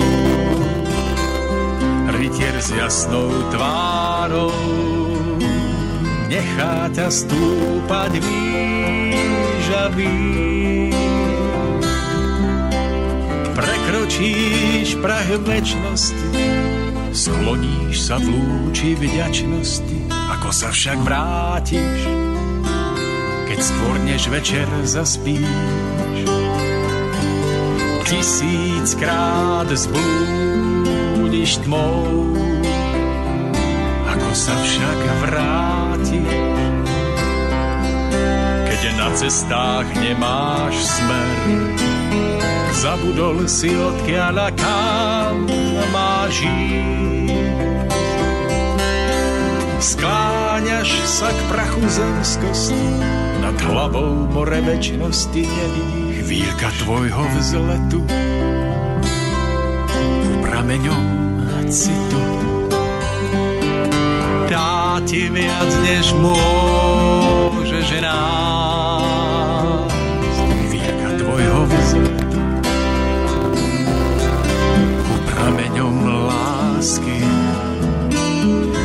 Naplní ťa džbán. Spoznáš váhu vernosti, rozlomíš putá hriešnosti.